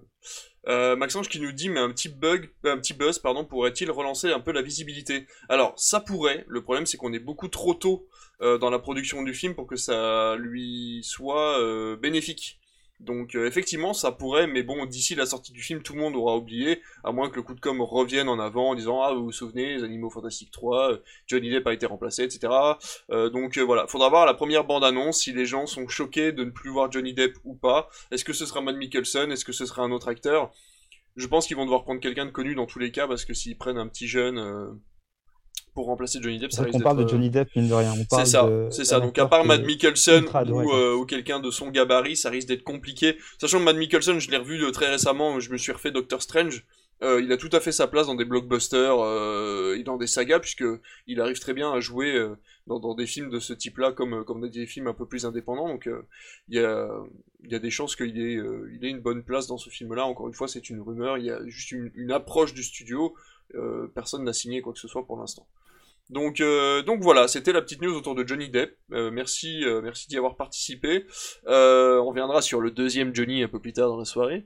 On va parler de, on va parler de chronologie des médias. Ça faisait longtemps qu'on n'en avait pas parlé, enfin on l'évoque toujours à chaque fois parce que de toute façon on, est un peu biaisé par rapport à ça en France et par rapport aux années de aux années d'attente, aux fameux 36 mois d'attente entre le moment où il sort en salle et le moment où il sort sur euh, sur une plateforme. Euh, donc c'est euh, le ministère de la Culture qui a annoncé qu'il y aurait une révision du coup de cer- certaines obligations historiques. Et il a été annoncé que les plateformes de SVOD, donc uniquement de SVOD, devraient investir entre 20 et euh, 25% de leur chiffre d'affaires, ce qui est absolument énorme, dans des productions françaises ou européennes, ou à but européen. Donc pour vous indiquer, c'est quand même un quart du chiffre d'affaires mondial de Netflix qui devrait se retrouver dans des productions euh, françaises ou à but européen, euh, ce qui est absolument gigantesque. Donc je pense que c'est une... Moi personnellement, pour, pour une fois je vais être franc sur le sujet, je pense que c'est une farce. C'est complètement histoire de, de dire on a fait un truc là-dessus, euh, voilà, euh, on a sorti une loi. C'est un peu comme l'histoire des 1 tonne, euh, je sais pas si vous avez entendu parler des, euh, des nouvelles taxes autour des voitures qui sont censées faire plus d'une tonne 8 alors que tous les SUV vendus en France font moins d'une tonne 7. Euh, donc euh, voilà, c'est euh, c'est ce genre de vaste blague dont nous parle le Sénat en ce moment. Donc juste pour vous indiquer que voilà, donc il y aura une revisite du texte de la chronologie des médias si et seulement si Netflix arrive ou Amazon ou Disney arrive à investir minimum entre 20 et 25% de leur chiffre d'affaires directement dans les productions françaises. Qu'est-ce que est-ce que vous pensez que c'est possible de vous de, de votre côté ou pas? Bon, il faut faire un petit montage et puis euh, un montage financier, puis ça va passer. Ils vont, ils vont. Alors, moi, je croyais que c'était les bran- la branche française de Netflix qui devait Alors, faire ça. Je pensais moi, pas que c'était alors, Netflix US. Alors, est-ce que le- je le journal- que je me trompe hein. Le journal du geek nous indique que euh, Apple TV, Amazon Prime Video ou Disney Plus, etc. devront euh, désormais investir entre 20 et 25% de leur chiffre d'affaires en France Ah oui, en France, dans la putain, il faudrait, pourrait mettre une virgule. En France, dans la création et la production d'œuvres européennes et françaises. Ok, j'ai rien dit. Donc effectivement, ce sera le, bah, ça fait quand même beaucoup. hein. Donc leur chiffre d'affaires français devra être donné euh, dans les productions françaises et européennes, autant pour moi. Mais je trouve ça quand même un petit peu exagéré. euh, 25%. Après, je crois que ça doit être à peu près les chiffres de Canal quand même. Je sais pas ton côté. euh, Canal, c'est même un peu plus. Euh, Canal, c'est même un peu plus parce que Canal, Canal et maintenant OCS réinvestissent énormément dans le cinéma. Bah, Canal, c'est le. Sans Canal et OCS, il y a 80% des films français qui sortent pas, clairement. Ouais. Euh, ça me paraît. enfin, quand on regarde le chiffre d'affaires de Netflix France et ils réinvestissent déjà pas mal sur certaines séries. Euh, bah, je pense à euh, La Révolution, euh, je pense à Marianne, je pense à. Il y a eu Marseille, il y a eu Mortel. récemment. euh, Il y a eu Mortel récemment, Planqueur. Ouais, voilà. Mm. Je pense quand même que mine de rien, les investissements de Netflix France vont quand même en grande partie vers de la fiction française et je crois que cette abolition, enfin, la réduction de la chronologie des médias, ça peut les inciter à faire un peu plus parce que il faut se rappeler qu'elle a été réduite pour les chaînes de télé très récemment, puisque les chaînes de télé étaient à 36 mois comme euh, les plateformes et elles ont eu le droit, à- elles sont à 22 mois maintenant depuis la rentrée. Ce qui nous a permis d'ailleurs d'avoir des films comme Black Panther sur TF1 il n'y a pas longtemps ou euh, Star Wars 8, euh, etc. Et euh, là, si vous regardez bien, Netflix, les premiers, récupèrent les films jour pour jour à 36 mois Tout après leur sortie. Mm. Vraiment, là, on a eu des films, c'était flagrant. Il y a Logan Lucky qui est sorti, passé il y a quelques jours. Logan Lucky, il est sorti quasiment jour pour jour, trois ans euh, après. Donc je pense que même si ça me paraît beaucoup, je- je- j'ai bien l'impression, parce que Roselyne Bachelot s'est exprimée là-dessus, la Ouais, ministre de la fait, ouais. Culture, et ils avaient l'air intéressés. En tout cas, ils le feront pas tous. Disney c'est même pas la peine d'y penser. Disney ils font jamais des trucs français, ça c'est clair et net. Amazon, j'en doute. Netflix, je pense qu'ils ils doivent déjà pas être loin du chiffre, et que si ça peut leur permettre de passer des films bien avant, parce que là la chronologie c'est 6 mois sur euh, MyCanal ou OCS pour un film qui a fait moins de 100 000 entrées, sinon c'est 8 mois, je crois. Euh, donc c'est 8 mois en général, donc c'est pour ça que le- bah, mon top de ce soir, c'est un film qui est sorti début 2020. Mm. Euh, donc c'est vrai que c'est un gros avantage pour Canal. Après les chaînes Ciné Plus, euh, qui sont les chaînes de CanalSat, c'est 18 mois. Après les chaînes, c'est 22, les chaînes de télé RTN, TF1, France 2, etc. Et 36 pour les plateformes. Et le, le fait de se voir réduire de d'un an ou d'un an et quelques mois, ça pourrait rapporter du monde à, à Netflix, je pense. Parce que, mine de rien, il y a des films quand même là qui. La... Netflix parle jamais de ces chiffres. Mais euh, vu la mise en avant des films qui viennent de sortir et qui arrivent sur la plateforme, on sait que euh, effectivement les films qu'ils ont euh, à 36 mois dès qu'ils viennent de l'avoir, ça marche parce que s'il est passé qu'une fois à la télé ou en replay, les gens l'ont pas revu, on peut acheter le Blu-ray et paf, ils le voient quoi. Et le fait d'avoir les films beaucoup plus tôt, ça peut les titiller. Et bon, après, à voir si c'est une bonne nouvelle ou pas pour le cinéma français, c'est une bonne question, mais je finis juste rapidement en disant qu'Amazon a quand même commencé à le faire, à, à financer euh, des films. J'étais très surpris de voir lors d'une projection distributeur, donc réservée aux professionnels du cinéma, j'ai vu en janvier euh, le film Radioactive de Marianne Satrapi, Satrapi, qui est un biopic sur Marie Curie. Je ne sais pas si vous l'avez vu, parce qu'il est sorti euh, post-confinement Ouais, en août il n'a ouais. pas très bien marché. Ouais, il était très discret. C'était un, bio- un biopic européen euh, sur Marie Curie. Et en fait, j'étais très surpris de voir que le premier logo qui est apparu au début, au moment de. Normalement, on voit le logo du distributeur, de, voir euh, Amazon arriver en premier. Et ça, c'est la première fois que je voyais ça. C'est-à-dire que là où Netflix va faire bah, des séries, comme je vous ai cité tout à l'heure, avec son argent, euh, Amazon pourra très bien aller voir un distributeur et lui faire un chèque de, je sais pas moi, 50 millions d'euros, même si c'est énorme, 15 millions d'euros, lui dire bah tiens, je finance ton film et puis point quoi. Là, c'était le cas, ils ont financé un film, je crois que c'est Le Pacte, qui distri- Le Pacte, c'est un distributeur français, bah, ils ont financé une partie du film et du coup, ils se sont, ils sont retrouvés au générique. Donc là où Netflix va créer, je pense que pour Amazon, qui est quand même encore un- d'un point de vue euh, chiffre d'affaires qui est encore au-dessus de Netflix, ils peuvent bien faire comme ça et ça va, ça va être un micmac, mais ça peut fonctionner. Ils donnent un chèque, ils disent à un, un producteur français, faites le film, mais c'est nous qui le produisons, et voilà quoi. Ouais, donc ça peut, ça peut créer la différence. De toute façon, on va y revenir. J'ai une, une petite news justement autour d'Amazon et d'une une production française. Je vous en parle juste après. Euh, pour parler bilan justement de chiffres, etc. Euh, Disney a divulgué quelques informations sur son bilan puisque ça fait un an, déjà un an que Disney Plus est sorti en France. Et ils ont annoncé 73 millions de comptes créés depuis le lancement. Donc faut savoir que là Netflix est à 195 millions. Euh, et donc euh, un analyste euh, des tendances liées au streaming a euh, annoncé que Disney avait 4 ans, 4 ans d'avance sur les chiffres prévus. Euh, sur les chiffres Disney prévus. Plus, c'est sorti en France en avril. Hein. C'est sorti en avril, ça fait pas un an. Disney+. Non, pas en France. Ça fait un an que la plateforme a été créée. J'ai dit en France ok, tu t'as dit en France. Ah ouais, pardon, autant pour ouais, moi. ouais, autant pour moi. France. Autant C'est bien pour au moi. niveau Non, non, mon- non. ouais. Ça fait un an que Au Disney Plus a été mondial, créé au niveau mondial. Autant pour moi. Excuse-moi, je me suis trompé. Euh, non, non, au niveau mondial. Et donc on est à 73 millions de comptes créés. Attention, c'est pas euh, des comptes encore actifs. C'est-à-dire que c'est 73 millions de comptes créés euh, sur la plateforme, mais ça veut pas dire que c'est 73 millions de personnes qui sont encore en train de payer leur compte. Donc euh, voilà, c'est toujours pareil. hein, même les 195 millions de comptes Netflix, ça peut être quelque- ça peut être euh, euh, 20 millions de personnes qui ont euh, fait euh, une fois un compte un mois et qui n'ont pas repris d'abonnement. Donc euh, c'est toujours à prendre avec des pincettes, mais euh, ça montre quand même le- le- l'impact qu'a eu Disney Plus euh, sur euh, sur le streaming en général, puisque les gens sont quand même abonnés en masse sur à peine un an de, de diffusion euh, internationale. Donc euh, voilà, c'est peu d'infos là-dessus. euh, je voulais juste en parler parce que je trouve ça important de parler chiffres de temps en temps. Euh, ça montre un peu justement le toujours l'égérie Disney Plus, ils sont encore là. Le confinement les a beaucoup aidés là-dessus, mais complètement. Euh, coucou Léa d'ailleurs, euh, du coup. Euh, oui, complètement, le, confinement a beaucoup aidé. Je pense que beaucoup de gens sont laissés tenter par Disney+, moi y compris. J'ai fait mon test des 7 jours Disney+, pendant le confinement. Mon abonnement Amazon Prime date également du confinement, donc... donc ouais, c'est sûr que les plateformes de streaming en ont, ont vraiment... en ont- Je m'étais un peu, un peu emmêlé les pinceaux à l'émission, j'avais voulu parler des chiffres justement de, du confinement et des, des plateformes de streaming, mais ça montrait quand même une tendance à la hausse sur, sur le mois d'avril et euh, le mois d'avril et de mai de cette année. Donc euh, tout à fait. Euh, on va euh, tout de suite passer à la news d'après, puisque finalement il y a quand même assez peu de choses à dire là-dessus. On va parler du biopic de Johnny Hallyday. Parce que oui, il y a un biopic de prévu, à peine mort, le voilà déjà ressuscité. Il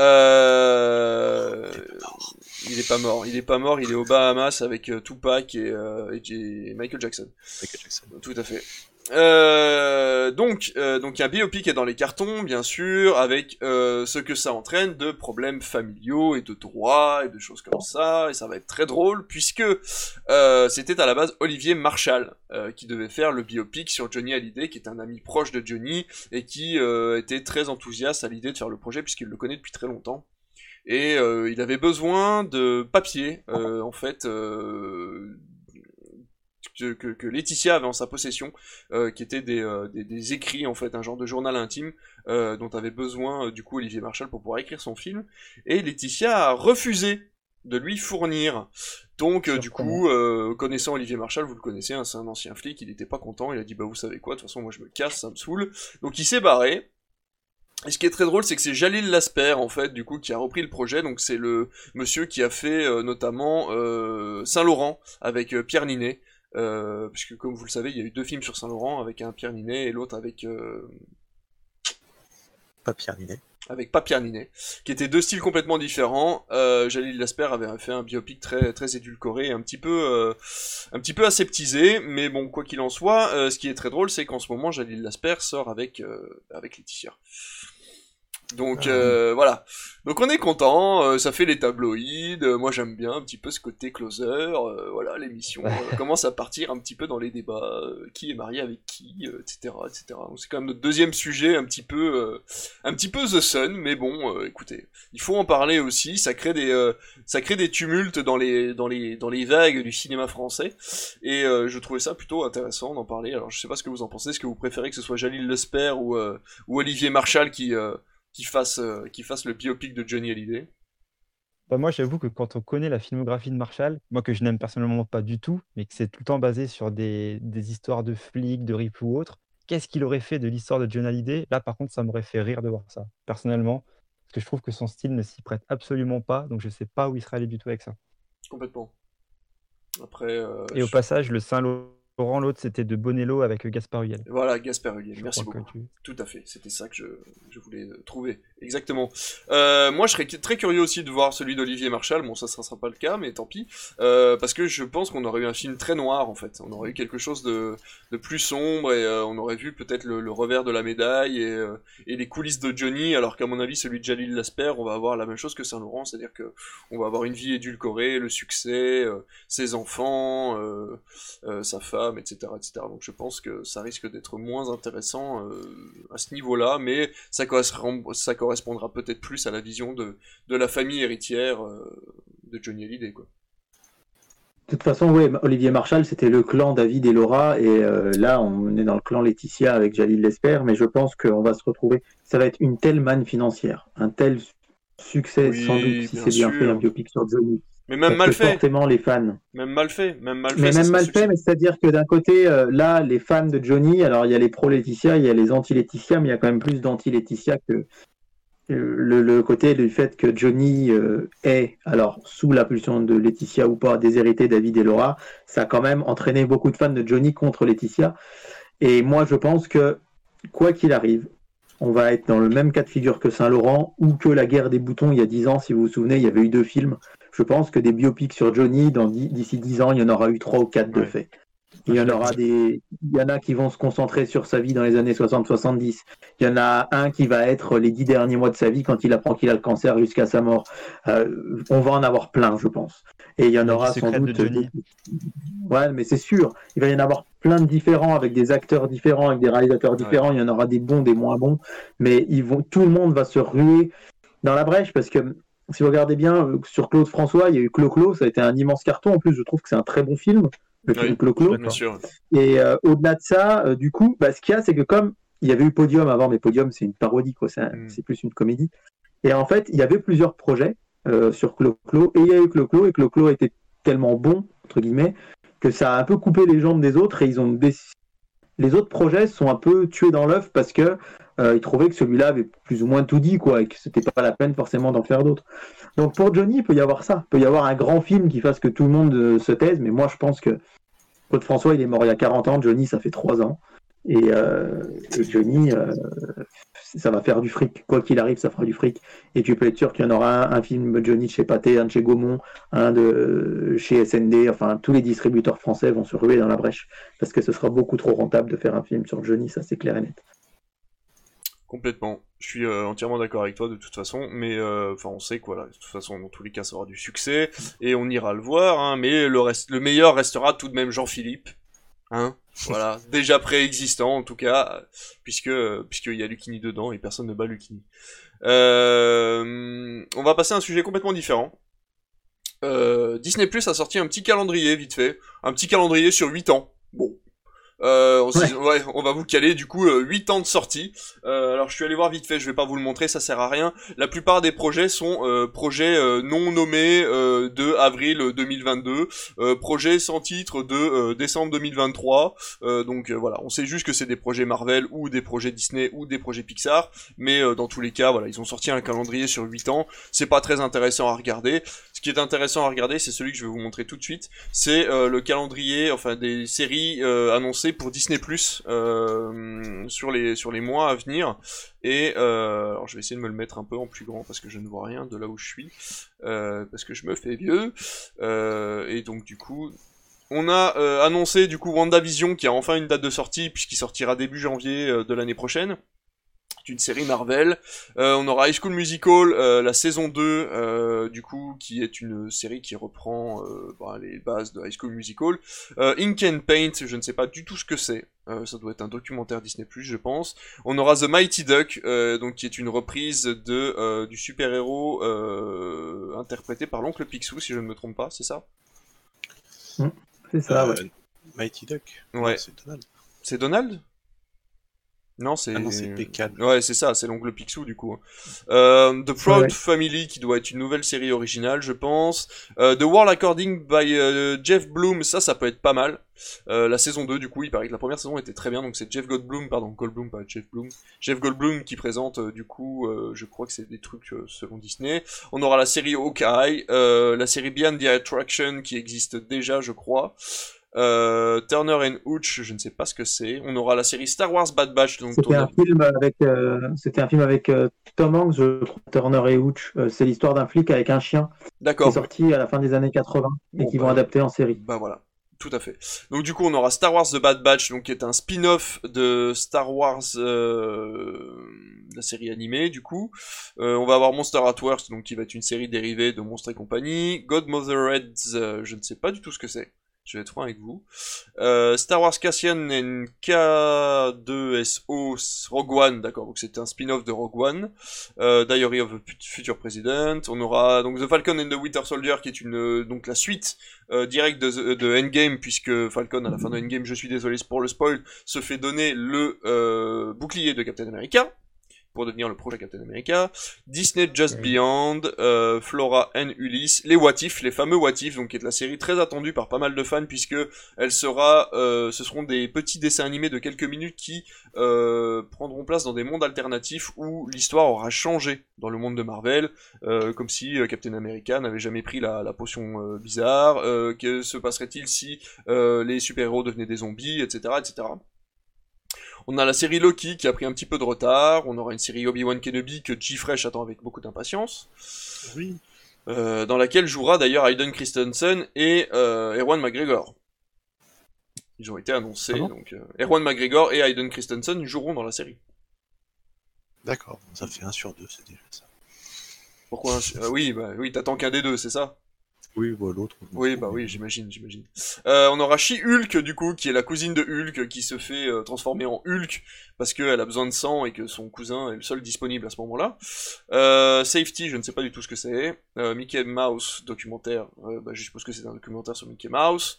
On aura Miss Marvel, on aura Chip and Dale, je suppose que ça va être euh, Tic et Tac. Ouais, c'est ça. Voilà. Ah, mais c'est Chip and Dale, vraiment?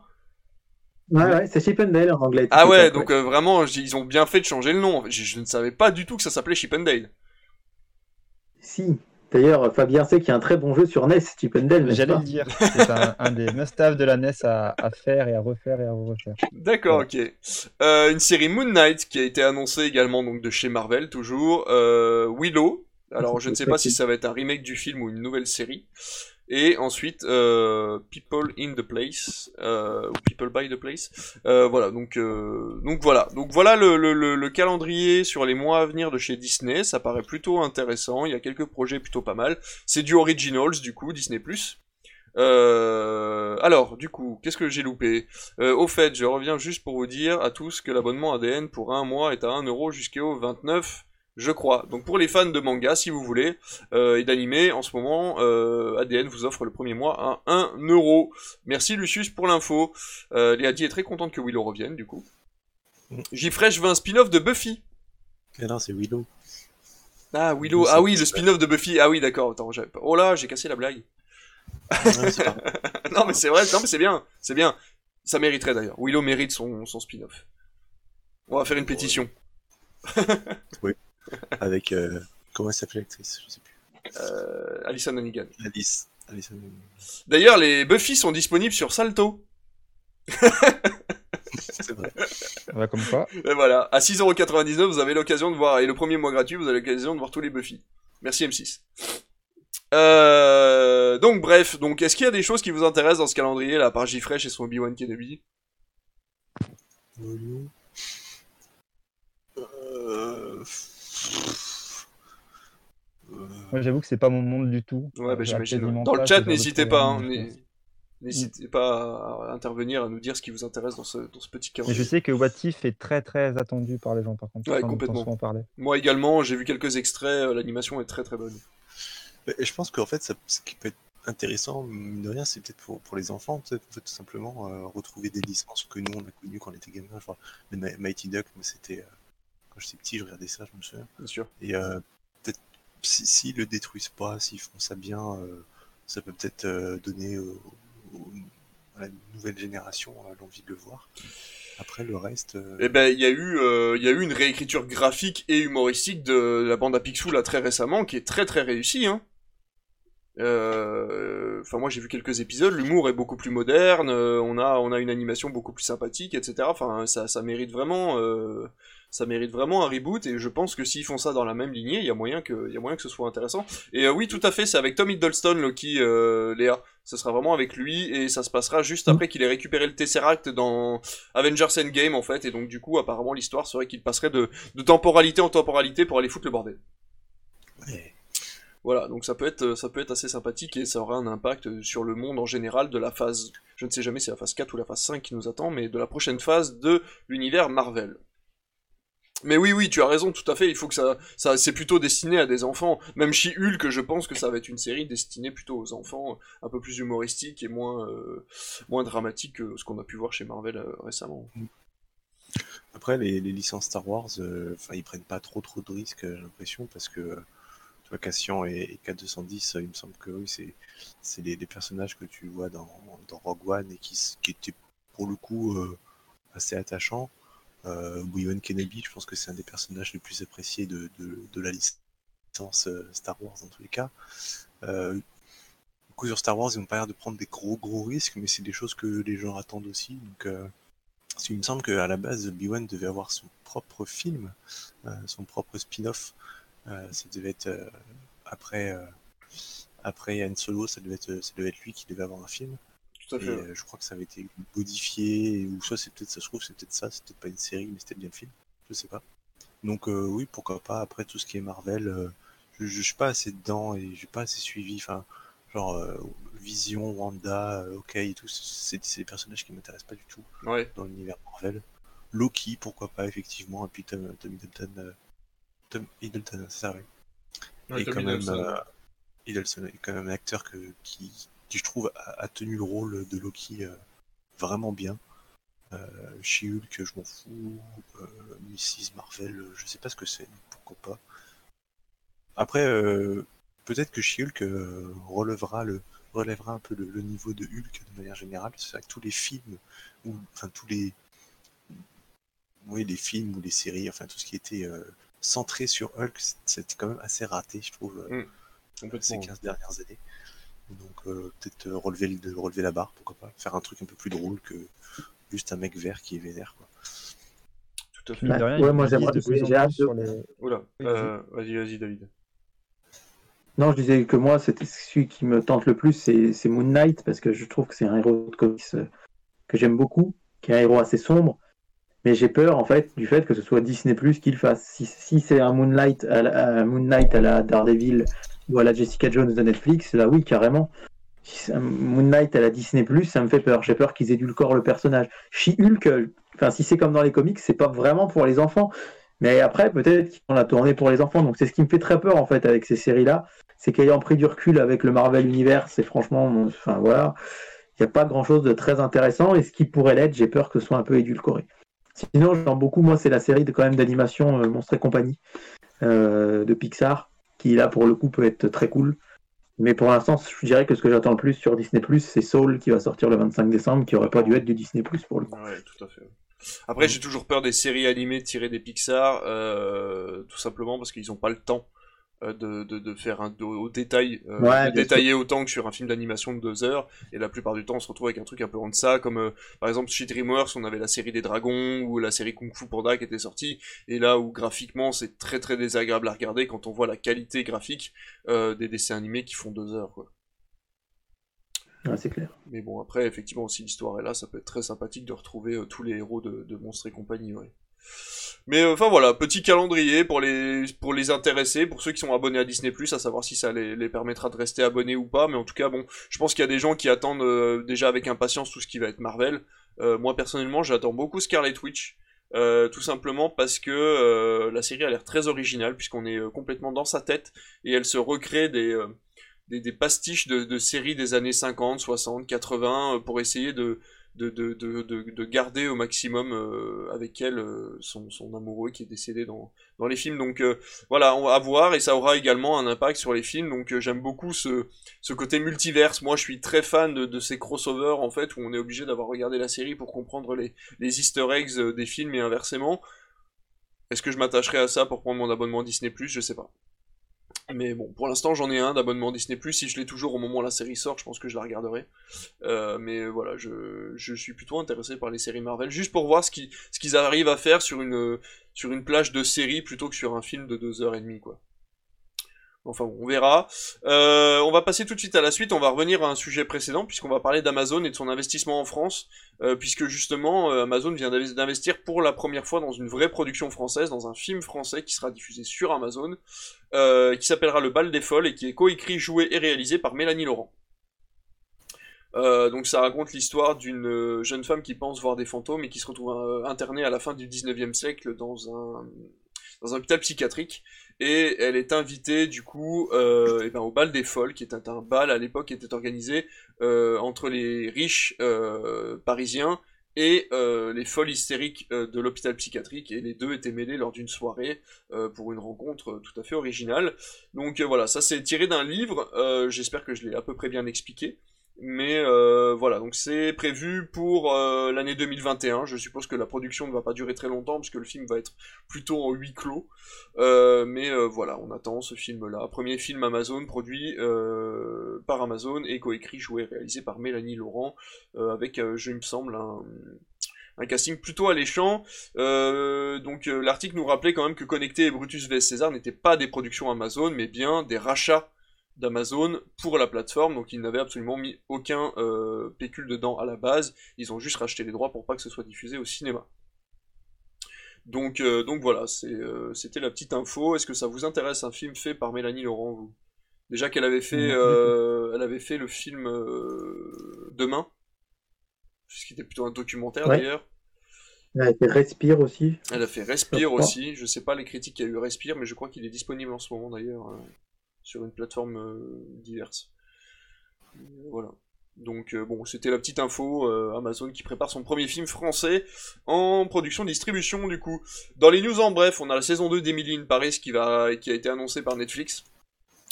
Euh, qui a autant de fans que de haters apparemment, donc euh, voilà.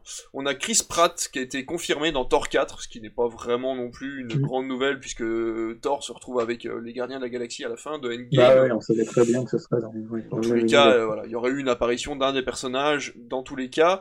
On a un spin-off pour Sans Bruit qui a été annoncé puisque le 2 a été retardé à cause du de la Covid, mais il est prévu en salle toujours, euh, donc qui est la suite de Sans Bruit euh, par Krasinski. Et là, ce sera Jeff Nichols qui réalisera le film. Euh, ce sera un huis clos apparemment. Euh, Jeff Nichols, c'est celui qui a fait euh, Tech Shelter. Take Shelter, merci, tout à fait, j'avais Ouais, perdu le nom. Voilà, qui a Très fait bon Take Shelter. réalisateur, Très très bon réalisateur, très bon film Take Shelter. Si vous avez l'occasion de le voir, c'est un très bon film. Et Midnight euh, Special, je crois aussi. Midnight Special aussi avec ça le même acteur principal d'ailleurs. Euh, il a fait sympa aussi. Il a fait Mute. sur les rives du Mississippi, que je conseille. Oui, oui, tout à fait, Mud, ouais, ouais, ouais, ouais, tout à fait, Mud qui était très bien aussi, ouais. Non, non, très très bon réalisateur. Euh, il Et arrive là, à. il bosse, je crois, aussi sur un spin-off de Joséphine Ange Gardien. Et ben j'irai le voir, tu vois. Il y a un désaccord, je crois, au niveau du cachet de Mimi Mati avec, avec, euh, Exactement. avec Nicolas Il y aura Matt Cage. Damon dedans. Ouais, voilà. Il y aura Matt Damon, Nicolas Cage et Mimi Mati. Euh, C'est une balle. Ouais. ça se passera sur Ça les, fait envie. Sur les rives de la Loire. Euh, donc voilà, spin-off de Sans un bruit qui est, qui est, qui est dans les cartons. Euh, Palm Spring, euh, qui est une comédie que j'attends énormément, du coup, avec l'acteur principal de Brooklyn Nine-Nine, qui devait sortir au cinéma parce qu'il a été très apprécié à Sundance. Malheureusement, enfin malheureusement, en temps de Covid euh, et euh, la détresse des distributeurs, il a été racheté par Amazon Prime. Il sera donc diffusé début d'année prochaine, donc euh, en janvier 2021, euh, sur Amazon Prime. Donc ça s'appelle Palm Spring et ça raconte l'histoire de deux personnes coincées dans une boucle temporelle à un mariage pourri. Euh, donc euh, voilà, c'est apparemment c'est un genre de mélange entre euh, un mariage et je sais plus combien d'enterrements et euh, et du coup le, le, mince, Le jour le plus long. Voilà, et le jour le plus long. Merci. Heureusement que vous êtes là. hein. Heureusement que j'ai mes chroniqueurs avec moi parce que là je commence à, à fatiguer tout Un jour doucement. sans fin, plutôt, non? Hein? Un jour sans fin. Un jour Voilà, sans fin. Ouais, le jour le plus long, euh, c'est un film de guerre. débarquement de Ouais. 44, tout à il faut fait. que beaucoup de rapports. Mais Il y a Un jour-. Un sans fin. Le jour de la marmotte, moi j'ai en tête, c'était son titre Oui, américain, je crois. C'est Oui, ça, le jour de la marmotte. Exactement. ouais. Euh, c'est pour ça que je l'ai pas sorti, j'étais là, non, c'est pas ce titre-là. Euh, David nous a annoncé euh, une suite à la chute de la Maison Blanche, donc on aura un quatrième opus. On pensait n'avoir droit qu'à une trilogie, on était en pleurs à la fin du troisième opus, mais non, Ouais. mais non, l'acteur principal revient. Euh, pour un Gérard quatrième- Butler. Gérard Butler revient pour un quatrième opus. On ne sait pas ce que ça racontera, mais ça Et promet encore beaucoup d'explosions, beaucoup de sang et beaucoup de beaucoup de balles perdues. Donc C'est ça qui est euh, bon. C'est pour ça que je vais les voir, moi. Tout à fait. Euh, Sylvester Stallone a été annoncé dans Suicide Squad 2. Oui. Ouais, ouais, on en est là.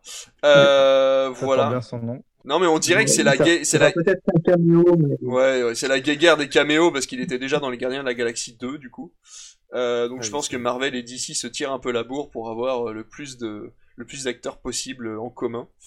Euh, Lilo et Stitch aura droit à un film live action du coup euh, directement sur euh, Disney réalisé par John M. Ouais, Chu, euh, qui est le gars qui a fait Crazy Crazy Rich Asian, qui est une une comédie qui a eu énormément de succès aux États-Unis, qui en a eu très peu chez nous. Mais voilà, c'est prévu en live action Ouais. du coup. Ah, le film était prévu depuis très longtemps. C'est le réalisateur, qui est- le nom du réalisateur qui est sorti ces jours-ci. ouais. Mais c'était prévu que Disney Plus fasse ça depuis. il l'avait annoncé en teasant la plateforme. D'accord, ok. Euh, on va avoir ensuite, euh, tac tac tac, sur le dernier, euh, je vais avoir, ah oui, eh ben voilà, Et je vais, alors, je vais devoir vous laisser deux petites minutes, mais je suis désolé, mais que je sois l'autre de la soirée, je vais vous laisser débattre de ça. Les Césars se débattent, se séparent enfin de Polanski. Ouais, je vous Ah. laisse avec un, je vous laisse un truc, vous avez 4 heures. Euh, à peut-on séparer, euh. Peut-on séparer euh, l'homme de l'artiste, justement? Euh, Je vous laisse deux petites minutes, euh, il faut que je m'absente du live, je vous laisse discuter de ça avec le chat. Euh, donc voilà, Polanski, du coup, vient d'être... euh, donc les Césars viennent de supprimer Polanski des, euh, des personnes euh, attitrées au César, donc euh, voilà, je vous laisse avec ça deux petites minutes et je reviens. Bah, je propose de répondre par non. Voilà. Voilà. moi, je, moi je, je propose de recentrer le débat sur Chris Felix peut-il euh, se séparer de David Tison qui, euh, Ou alors on reparle clairement du projet de Joséphine Ange Gardien. Je ne sais pas. Est-ce qu'on peut recruter euh, Stallone aussi pour Creed Fix 2 Oui, bah oui, je- moi je propose que là, il est clairement parti faire caca en direct, je pense. Il faut dire les choses telles qu'elles sont. Donc, euh, Non, par contre, pour parler plus sérieusement, euh, on parlait tout à l'heure d'un caméo possible de Sylve- Sylvester Stallone. Euh, après son caméo dans Taxi, je vois pas euh, comment il peut faire mieux que ça. Donc, euh, projet avorté. C'est vrai, fait-il des films euh, en plus de ces caméos? On ne sait plus trop. Mais bon. Euh, Voilà, voilà. Polanski, Polanski. Sinon, ça euh, te rafraîchit un peu en ce moment. Donc, David, tu voulais nous parler de Polanski, je crois. Bah, je- Exact. De toute façon, il a été condamné entre temps, non? Euh, Non, il n'est pas condamné parce qu'il peut parce qu'il n'est pas rentré aux États-Unis, donc il peut pas être jugé tant qu'il va pas aux États-Unis. C'est ça le problème C'est en ça. fait. C'est qu'il y aura l'éternel problème Polanski du fait que comme il a il, il a commencé d'être accusé aux USA, il s'est barré en, en Europe et il n'y est jamais retourné depuis les années 70. Donc euh, en fait, il n'y aura jamais de procès. Euh, il a plus ou moins reconnu les faits, 87. je crois. euh, enfin, Ah, mais tout le monde sait que c'est. Il a, il a reconnu, c'est juste qu'il ne veut pas la condamnation. C'est juste ça. voilà, ouais. parce, que la, même temps- parce que la plaignante a retiré sa plainte, mais aux États-Unis, ça marche pas comme ça. Enfin, c'est compliqué. D'ailleurs, l'histoire est assez 87 intéressante. ans, il n'y a parce que la- personne qui va le. Bah, oui, je pense, mais, euh, mais la plaignante, c'est assez intéressant parce qu'elle elle a écrit, et elle a fait beaucoup d'interviews, et elle fait partie des personnes qui défendent Polanski maintenant. Elle dit qu'il devrait pouvoir revenir aux États-Unis, il devrait pouvoir faire des films, qu'elle lui a pardonné, et c'est assez fou de. Je je trouve que rien que cette histoire de Polanski, même si c'est sordide et que je suis assez content, moi, au final, qu'il l'ait retiré, si on doit donner un avis, mais je trouve que l'histoire est hyper intéressante, euh, un peu sordidement du coup, et qu'un jour, forcément, on va voir un film de tout ça. Je m'attends vraiment à ce que ça aboutisse à ça. Bon, pas certainement, je pense. mais Il faudra attendre qu'il soit mort, du coup, non pas très très longtemps, je pense.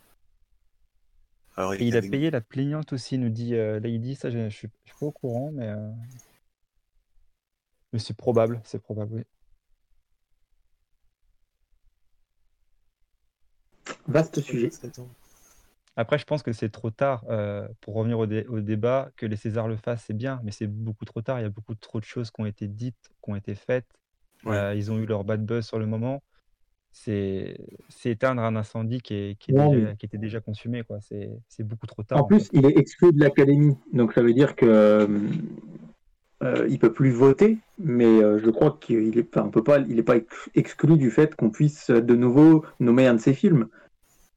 Bah, le c'est ça, en fait, doute plus, en fait. Je pense, tu vois. Ouais, bah, j'imagine que la logique fera qu'il le sélectionneront plus, mais il me semble que En fait, là, il est, il est retiré des votants, en fait, parce qu'il était, euh, il y avait une sorte de jury à vie euh, duquel il faisait partie, et c'est de ça dont il a été viré. Mais après, Mm. déjà, est-ce qu'il il pourra de nouveau faire un film? Ça, c'est pas sûr. Polanski? Ah ben Ouais. c'est c'est toujours terrible à dire, mais ça fait partie de- des grands cinéastes de notre temps, malgré tout, malgré tout. Ah oui, bah, c'est clair. elle est, c'est- elle est incroyable. Et J'accuse est loin d'être un mauvais film si on le prend en tant que tel. C'est même plutôt un bon film. C'est loin d'être ce qu'il a fait Ah de oui. mieux, euh, mais euh, même si je comprends, moi, hein, je comprends les gens qui, qui n'ont pas voulu le voir, je comprends les gens qui ne le verront jamais, tout ça, je peux comprendre. Mais euh, là, je suis sur sa page et c'est le mec qui a fait Le couteau dans l'eau, qui est moins connu. C'est ouais, c'est des films énormes, tout ça. Il lui manque à Joséphine Ange Gardien, quoi. Avec On Cyril en revient toujours à ça. Ouais. J'ai l'impression qu'il y a Laurent sur ce projet, mine de rien. Alors, me Ah, revoilà. Ça y est, le caca est terminé. Le caca, non, pas du tout. Alors là, je ne fais, je ne fais jamais caca en live. Pourtant, t'as pas On a entendu la chasse d'eau. Mais non, c'était pas la chasse d'eau, c'était la sonnette. Bon, le débat est clos et euh, Voilà. on, on est On tous est d'accord pour que d'accord, je Sylvester. Stallone aille dans Joséphine Ange Gardien. Et euh, c'est quoi le rapport avec Qu'en est Polanski ressorti de, de Polanski. Ah oui, d'accord. Donc, euh, Voilà. ouais, Stallone et Joséphine On Ange a bien Gardien. euh, ok, sur Mubi, Le du tout, le dirigé, l'affaire, ouais. le tout dirigé par, par Polanski. La première, euh, première, euh, ouais, bah, bien sûr. Première production Mubi. Polans- Polanski, Mimi Mati et, euh, et Stallone. Si je vois ça dans les news, vous êtes les premiers au courant. je. Eh ben, attends, on va se tenir au courant du projet. Moi, j'appelle, euh, j'appelle Sylvester demain. Je dis alors, il Allez. paraît que t'es, t'es coquin avec, euh, avec Mimi. euh, qu'est-ce qui se passe euh Ah, mais j'adore, j'adore. Ah, j'adore, imaginé sur les épaules de Stallone, là, ils marcheraient comme ça tous les deux. Ce serait Il, par- il tellement. par- il paraît qu'il lui a dit que c'était une grande actrice. Exactement. Bon. Bon, la news Voilà. suivante. Euh, eh ben, écoutez, on a, eh ben, c'est pour ça que je vous ai laissé avec ça, c'est que c'était la dernière news. Ah. Putain, mais j'aurais dû attendre une news en fait, parce que du coup, euh, eh ben, c'est Jeff qui va parler là. Bon. Euh, bah oui, puisque c'est l'heure du sujet. Et oui. Et que le sujet, c'est toi qui le fais cette semaine, Jeff, et tu vas nous parler euh, autant, euh, autant aussi De bien que tu peux, ouais, de Mimi Mati du coup, et de son impact sur le cinéma français. Non, tu vas nous parler des nouvelles habitudes de streaming et surtout des nouvelles habitudes de visionnage euh, de films et de séries dues à l'apparition des, des nouvelles plateformes. Et je vous laisse avec ça. Dis-nous tout, J T'en vas encore? Non, non, non, bah, bon, c'est- un peu lu, hein. c'est- préparé, c'est pour une fois que je prépare quelque chose, ce sera un peu lu. Donc euh, oui, alors avec l'avènement des sites de streaming, on peut remarquer avec quelle force nos habitudes de consommation ont changé. Euh, J'ai essayé de me pencher, du coup, euh, quelques instants de réflexion sur ces changements en matière de consommation et de contenu audiovisuel que sont nos séries, nos très chères séries. Donc euh, d'abord, qu'est-ce qu'une série? Le Larousse nous dit lapidairement que c'est un feuilleton tourné pour la télévision. Preuve en est que même dans notre langage, on n'est plus vraiment à jour car le premier diffuseur de séries c'est bien et bien Netflix et pas la télévision ou euh, d'autres plateformes. hein. Euh, une série donc c'est de manière plus générale une succession de quelque chose dans un ordre et un sens précis. Donc Netflix et les autres sites de streaming ont un peu bousculé nos habitudes télévisuelles de consommation de ces séries. Il y a deux points pour moi qui sont euh, assez, assez prédominants. Donc premièrement, c'est l'abondance et la diversité des, contenus qu'on nous propose de nos jours, et secondement, leur rythme de parution. Donc le premier point, c'est assez, euh, très, assez trivial, on va pas vraiment euh, passer trop de temps dessus, mais euh, c'est vrai que ça s'explique assez naturellement le fait qu'il y ait beaucoup, beaucoup de, de contenu, beaucoup de diversité. Le but euh, premier, du moins à mon sens, c'est c'est- bah, c'est la génération de profit, parce qu'on est quand même sur des plateformes qui sont là pour générer de l'argent, même si euh, on, on doute pas que certaines plateformes ont, euh, ont une envie de propager de la culture. Là, on est quand même sur des plateformes de streaming euh, qui, doivent réussir à toucher et fidéliser un public toujours plus large, parce qu'il y a une compétition qui est de plus en plus large. Donc la seule contrainte qu'ont ce, qu'ont ce genre de, plateforme et ce genre de pratique, c'est euh, c'est du coup la logistique en fait, c'est-à-dire d'avoir assez de serveurs pour euh, serveurs informatiques assez puissants et assez euh, assez peu énergivores, enfin un peu consommateurs d'argent on va dire, pour avoir un maximum de, choses à proposer. Une autre contrainte, ça va être plutôt être contractuel, ça va être la nécessité de tenir les droits de diffusion, ou bien de production d'un contenu. Ces deux contraintes, c'est pas vraiment des nouveautés. C'était surtout, euh, c'était surtout euh, euh, vrai pour, pour le, le, cinéma et la télévision. Et euh, du coup, c'est quand même assez facilement contournable pour des, pour des grosses entités comme peuvent être Netflix, Amazon ou Disney. Et du coup, sur nos habitudes de consommation, ça change pas énormément de, de choses, je pense, tous les jours. Donc le, moins, le point qui pour moi est, est plus révélateur de, de, notre évolution de consommation, c'est plutôt le rythme des parutions. Euh, si on revient quelques années en arrière, vous êtes vendredi soir dans votre canapé à regarder le colonel O'Neill faire des blagues avec un mec habillé en armure de plastique qui a un tatouage sur le front et des yeux style son et lumière. L'épisode se termine, l'histoire n'a pas avancé des masses et pourtant il vous faudra attendre au moins une semaine pour avoir la suite. Je sais pas si vous vous rendez compte, avec une saison de 20 épisodes en moyenne, avec à raison d'un épisode par semaine, ça, bah, va mettre presque 4 mois pour une saison. Alors, est-ce que c'était si horrible que ça? Peut-être pas. Alors, c'est peut-être juste la nostalgie qui parle, hein, mais premièrement, euh, ce qui qu'est-ce qui a changé pour obtenir un tel déferlement de contenu sur les, sur les plateformes de streaming saison par saison? Pour moi, il y a plusieurs raisons. Euh, le fait, premièrement, qu'il y ait autant d'épisodes d'un seul coup, euh, c'est tout bêtement la nécessité, encore une fois, de fidéliser rapidement un public. Euh, un détenteur de droit a besoin et veut que sa propriété soit vue un maximum. Ce point fait intervenir la notion d'attente dans notre consommation. Et qu'est-ce qu'on fait ben, normalement quand, quand on attend entre deux épisodes? Et eh ben, on, va réfléchir, on va se demander si c'était bien, et puis on va peut-être aussi essayer d'aller voir autre chose. Et du coup, il y a potentiellement euh, un risque d'abandonner ce qu'on était en train de voir. Donc je pense que c'est euh, un problème euh, que les plateformes de streaming ont essayé d'arrêter, euh, essayer d'éviter assez, rapidement, pardon. Mais on va y revenir un peu plus tard. Ensuite, il y a une optique de concurrence avec le format physique qui naturellement accuse un, gros gros ralentissement ces dernières années en matière de vente, même s'il y a toujours des, des aficionados qui achètent des DVD et des Blu-ray, ça a quand même très nettement diminué. J'ai plus les chiffres en tête, mais c'était presque une réduction de 15 à 20% de vente de DVD depuis l'apparition des plateformes comme, Netflix.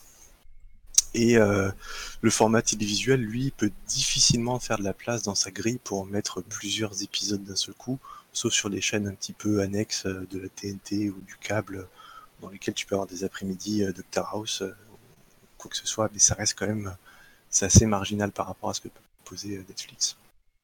Donc je pense que pour moi la notion d'attente, c'est vraiment une des, des, choses principales qui explique ce changement.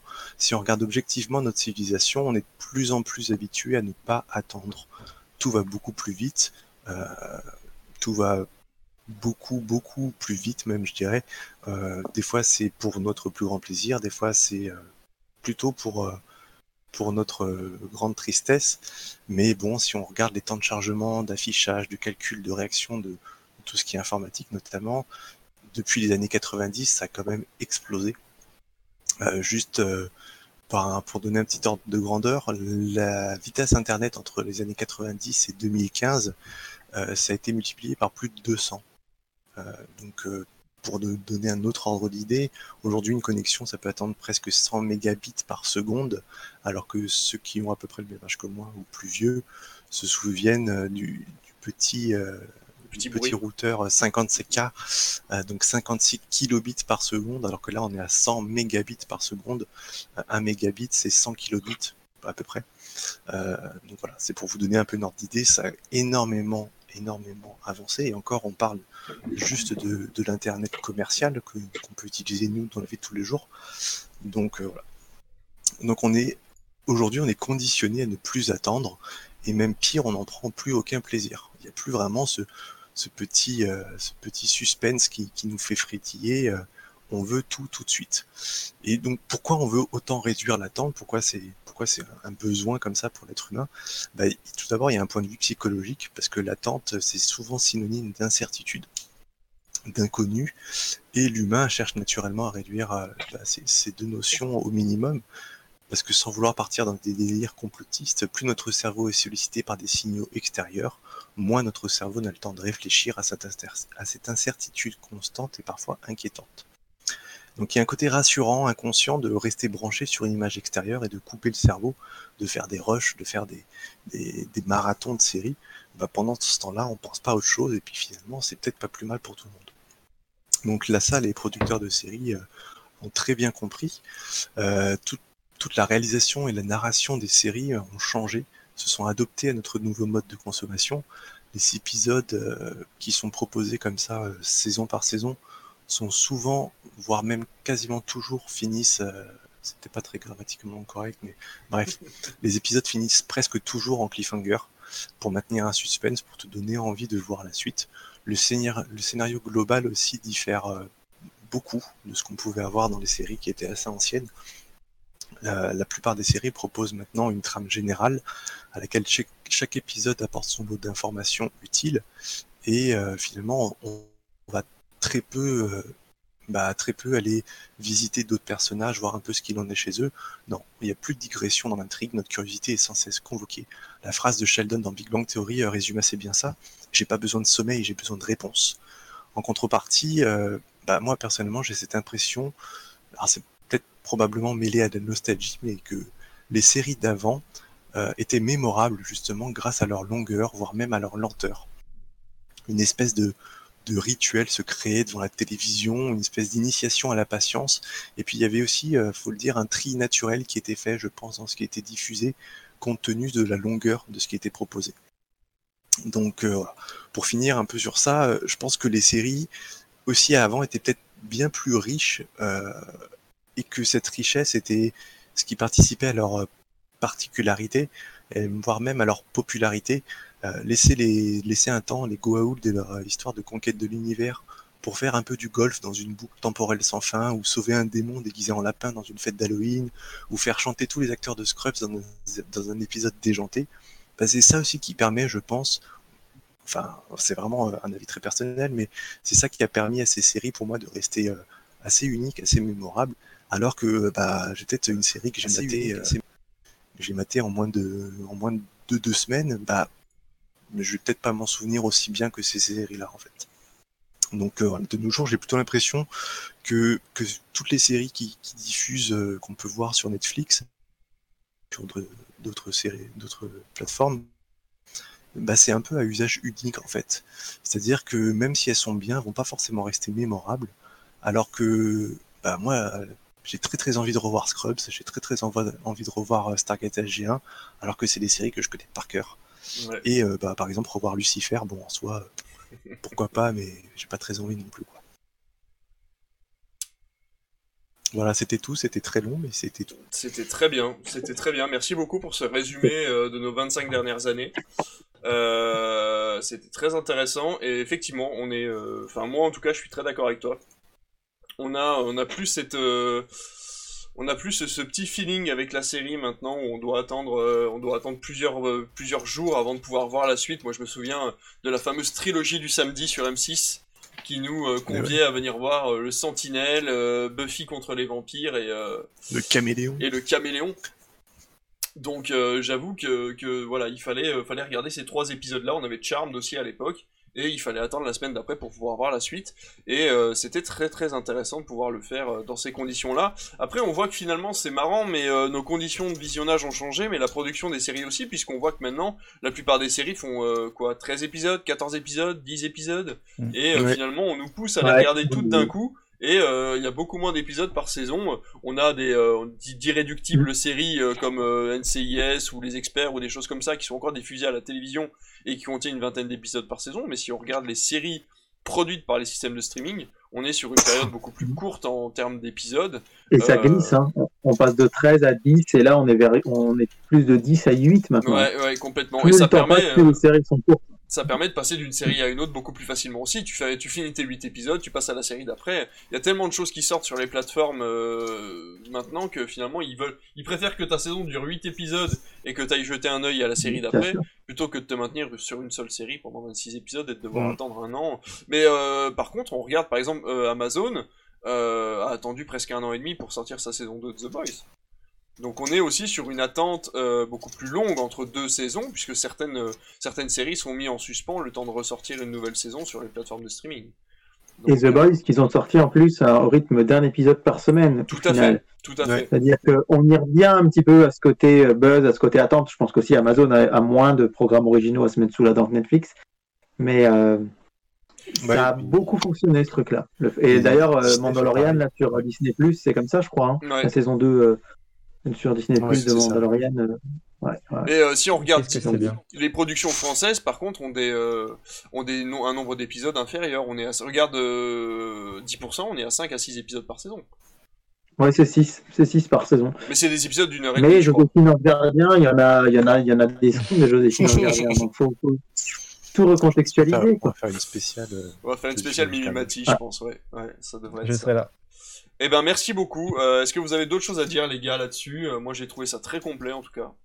Non, très bien, très bien. Ouais, c'était très bien. Puis c'était, on se disait même que l'émission était bien pendant que t'étais pas là. Donc si tu peux sortir, euh, ça nous arrange. Bon. Allez, salut. Le problème, c'est que j'étais sûr qu'il le ferait. J'aurais dû me taire. tu vois. Allez, je me casse, salut, je prends des vacances. Et vous savez quoi? Parce que j'ai réfléchi encore à mon émission spin-off. Alors un jour, vous allez vous retrouver sans moi, à devoir faire des émissions euh, à des horaires euh, moins compliqués, et, euh, et vous serez très content de ne pas m'avoir avec vous. Par contre, vous, vous aurez l'obligation de ne pas parler de streaming. Et là, ça va être plus compliqué. terrible. On parlera que de Ben Affleck. Mais non, mais Ben c'est beaucoup Affleck. moins drôle de parler de Ben Affleck sans moi en même temps. Si je fais, si je crée pas le débat, ah, on a perdu David. Ça y est, c'est l'heure où on perd David. Ah. Non, chaque fois que je dis Ben Affleck. Non, c'est George Clooney. La dernière fois, c'était George Clooney qui nous avait Ouais, c'est censuré. C'était Georges Clooney la semaine dernière. Je crois que c'est Batman Ouais. qui nous censure en fait. Exactement. Bon bah les gars, je pense qu'on va passer à nos tops. Qu'est-ce que vous en pensez? Ah Eh ouais. ben go. Allez, on y va. On y va pour les tops. Et euh, une fois n'est pas coutume, puisque c'est à chaque fois comme ça, et que du coup cette expression ne marche pas, c'est moi qui vais commencer. Euh, c'est moi qui vais commencer avec euh, The Boys in the Band, euh, dont je vais vous parler tout de suite une fois que j'aurai lancé la petite bande-annonce en fond. Hop, voilà, parce qu'elle n'est non traduite, donc du coup ça va être plus compliqué. Donc c'est un film qui s'appelle The Boys in the Band, euh, qui est disponible sur Netflix en ce moment, et euh, qui nous raconte donc euh, l'histoire d'un groupe d'homosexuels qui se rejoint dans un appartement pour aller pour fêter un anniversaire. Et euh, la personne qui fête son anniversaire, tarde un petit peu, et un nouvel invité euh, qui n'était pas prévu arrive, puisqu'il s'agit d'un ami euh, d'enfance du personnage principal, et qui est, euh, selon les dires euh, du personnage principal, un homosexuel refoulé. Donc faut savoir que ça se passe dans les années 70, juste avant la grande... euh, comment on appelle ça? La grande manifestation, en fait, des homosexuels à New York. Euh, et donc du coup, ça a lancé pas mal le débat, et c'est tiré également d'une pièce des années 70 euh, qui a eu énormément de succès, euh, puisqu'elle ouvre le débat de l'homosexualité aux États-Unis. Et voilà, donc c'est un huis clos, ça se passe euh, uniquement dans l'appartement, à part l'introduction des personnages comme d'habitude sur une adaptation de film. Mais euh, voilà, c'est des personnages qui sont... Oui, c'est Sheldon, ouais, tout à fait. Donc euh, voilà, c'est euh, des personnages hyper intéressants, les acteurs jouent comme des dieux, c'est très très très drôle. Euh, ça a un ton sarcastique noir euh, qui est très très intéressant. Et euh, voilà. Donc tous les personnages sont à leur place et euh, enfin c'est vraiment très bien filmé. Je je ne peux que vous recommander ce film qui a à mon avis eu très peu de vues en France et qui mérite vraiment d'être vu parce que c'est c'est absolument extraordinaire de voir un jeu comme celui-là et de voir une ambiance aussi aussi soutenue dans une dans un film qui est basé sur une pièce de théâtre donc je sais pas si vous l'avez vu Ça a l'air- cool. Non, mais ça a l'air cool. Je vais essayer de voir. c'est vraiment, vraiment, vraiment très très bien. Ça s'appelle The Boys in the Band. C'est sorti il y a quelques semaines sur, euh, sur Netflix. Et vraiment, vraiment, euh, Netflix a vraiment. Pour vous dire, il n'y a pas le. Il n'y a pas le sous-titrage français sur la bande-annonce, euh, enfin la, la bande-annonce n'est même pas sur le YouTube de Netflix, ils en ont fait très très peu de com, et pourtant c'est un des films les plus extraordinaires de Netflix que j'ai pu voir cette année, donc je vous le conseille vraiment, voilà. Donc euh, on va s'arrêter là, donc ça s'appelle The Boys in the Band, si vous avez l'occasion de le mettre dans votre liste Netflix, euh, allez-y, et puis, euh, et puis voilà. Donc, voilà. C'est fait pour moi. eh ben, très Ah, bah, super Voilà Allez, un fan de plus. Euh, donc, on va tout de suite passer au top d'après, puisque je n'avais pas grand-chose à dire de plus et vous ne l'avez pas vu, donc il n'y aura pas débat. On va euh, discuter de Petits Pays avec, euh, avec. Du coup, tu, euh, tu l'as vu récemment et il me semble que tu as lu le livre également. Absolument pas, j'ai pas lu le livre. Voilà, Euh, encore une fausse info, je suis vraiment désolé, je fais mal mon boulot. Ma, ma- ma compagne, oui. Ah Et d'accord. du coup, oui, c'est le dernier C'est elle qui lit à ta place du coup. C'est ça, elle me puisque moi j'arrive pas à lire. Il y a trop de lettres. Euh, Joue non, donc, euh, texte. le- euh, Le film, euh, on a été le voir, euh, bah, c'est le dernier film que j'ai pu aller voir avant le confinement, le reconfinement. Donc pour, pour faire vite fait le petit speech, donc ça parle de l'histoire de, de Gaël Faye, qui est donc un auteur, compositeur, interprète français, qui lui, du coup, est né dans les années euh, 90, on va dire, au Burundi, et qui a, pu, du coup, euh, à côté du Rwanda aussi, qui a pu euh, bah, vivre euh, le, massacre et le génocide des Tutsis, des Tutsis, Tutsis pardon, et tout voir toute la stabilité de la région et, en fait qui du coup a vécu ça de l'intérieur, qui après du coup a fui cette zone pour arriver en France chez ses grands-parents parce que son père est, d'origine française et qui du coup avait raconté ça à la base dans un bouquin. Ça a été a tourné euh, donc euh, dans l'année dernière. Enfin, c'est sorti l'année dernière. Pas l'année dernière, pardon, cette année, je dis n'importe quoi. Euh, voilà, donc le film est assez dur. Alors on m'a dit qu'il y avait quand même beaucoup de différences avec le roman, mais j'ai trouvé le film quand même très bien sur beaucoup de points, et notamment Jean-Paul Rouve, qui est un acteur que, que j'apprécie beaucoup, que même dans, même dans les, dans les Robins des Bois, j'adorais, mais je trouve qu'il a une réelle présence à l'écran et qui, qui, que vraiment, je trouve que c'est un très, très, très bon acteur qui met beaucoup de cœur dans ce qu'il fait. Et euh, je, pense que c'est important pour raconter un génocide, euh, une période troublée comme ça. Il y a les autres, le reste des acteurs est un peu en dessous. Euh, peut-être qu'il fait, c'est peut-être lui qui fait un peu d'ombre du coup à, des, acteurs qu'on n'est pas forcément, euh, qui sont assez nouveaux à l'écran, je pense. Le film est assez dur. On n'en ressort pas vraiment comme euh, dans le même état dans lequel on est rentré, dans lequel on est rentré au cinéma. Et c'était euh, assez euh, assez pesant. Même si on, on connaît la fin, on, sait ce qui se passe et, en fait on, est quand même démuni de voir tout ce qui se passe à l'écran alors que c'était il y a, plus de il y a plus de 20 ans maintenant. Donc voilà. Après le, le gros gros gros gros point positif de ce film, c'est la, la BO. Euh, juste le, morceau Petit Pays qui est, euh, qui est une petite merveille en fait et, et elle apparaît à l'écran vraiment pile poil au bon moment. C'est euh, ultra émouvant, c'est ultra touchant. Voilà, si vous pouvez voir ce film, c'est pas forcément un film qui va rester dans les dans les annales et qui qui va récolter beaucoup de prix, etc. Mais rien que pour ce passage à la fin où où la BO apparaît, ça vaut le coup quoi. C'est vraiment vraiment super. Et voilà. Et si vous voulez pas voir le film, si vous voulez juste écouter la musique, ça passe aussi. Et il paraît que le roman est très très bien et que et qu'il vaut mieux que le film. Mais du coup, il faudrait lire le roman avec le avec la musique en fond. Et ça peut peut-être être très long parce que même si c'est pas très long comme roman, euh, je pense que vous allez peut-être l'écouter une 15, 15 ou 20 fois quand même d'affilée. Donc euh, voilà. Ah bah, tu nous as très bien vendu ça parce que ça me donne énormément envie de le voir et je l'ai loupé au cinéma, je suis un petit peu deg. Euh, et ben écoute, il devrait, il repasser dans les salles après le confinement dans, dans plusieurs endroits. Parce que moi, euh, en fait, on, on a eu la chance à Bourbon, euh, juste avant la fermeture du cinéma, de le passer avec un intervenant burundais. En fait, Ah. qui, qui, on- à Bourbon, en fait, on a un prêtre qui vient du Burundi et qui a été exclu du Burundi parce que il était aumônier de la police. Enfin bref, c'est un peu compliqué et il reprochait des choses. euh, Il reprochait la, la violence de la police au Burundi. Du coup, le ministre de l'Intérieur lui a interdit de quitter le territoire. Il est parti un peu en douce. Enfin bref. Et il est venu nous parler de Petit Pays. Alors moi, j'ai pas regardé le film pour la simple et bonne raison qu'on m'a prêté le roman juste avant et que j'ai commencé de le lire et je voulais pas voir le film avant. Donc je peux pas te dire. euh, il est enfin, assez voilà, je sais pas quand- de, de, de ce que j'ai compris. Donc euh, je vais le lire et je vais le regarder après. Après, euh, je pense nécess- enfin, je pense que c'est pas nécessaire de le voir au cinéma. Enfin, si vous pouvez aller le voir au cinéma, bien sûr, allez le voir. hein. Mais c'est pas un film qui qui ne prend son sens qu'au cinéma. En fait, Hmm. l'important c'est Oui, d'être prêt et le sujet qui est moi, important plus que l'image, quoi.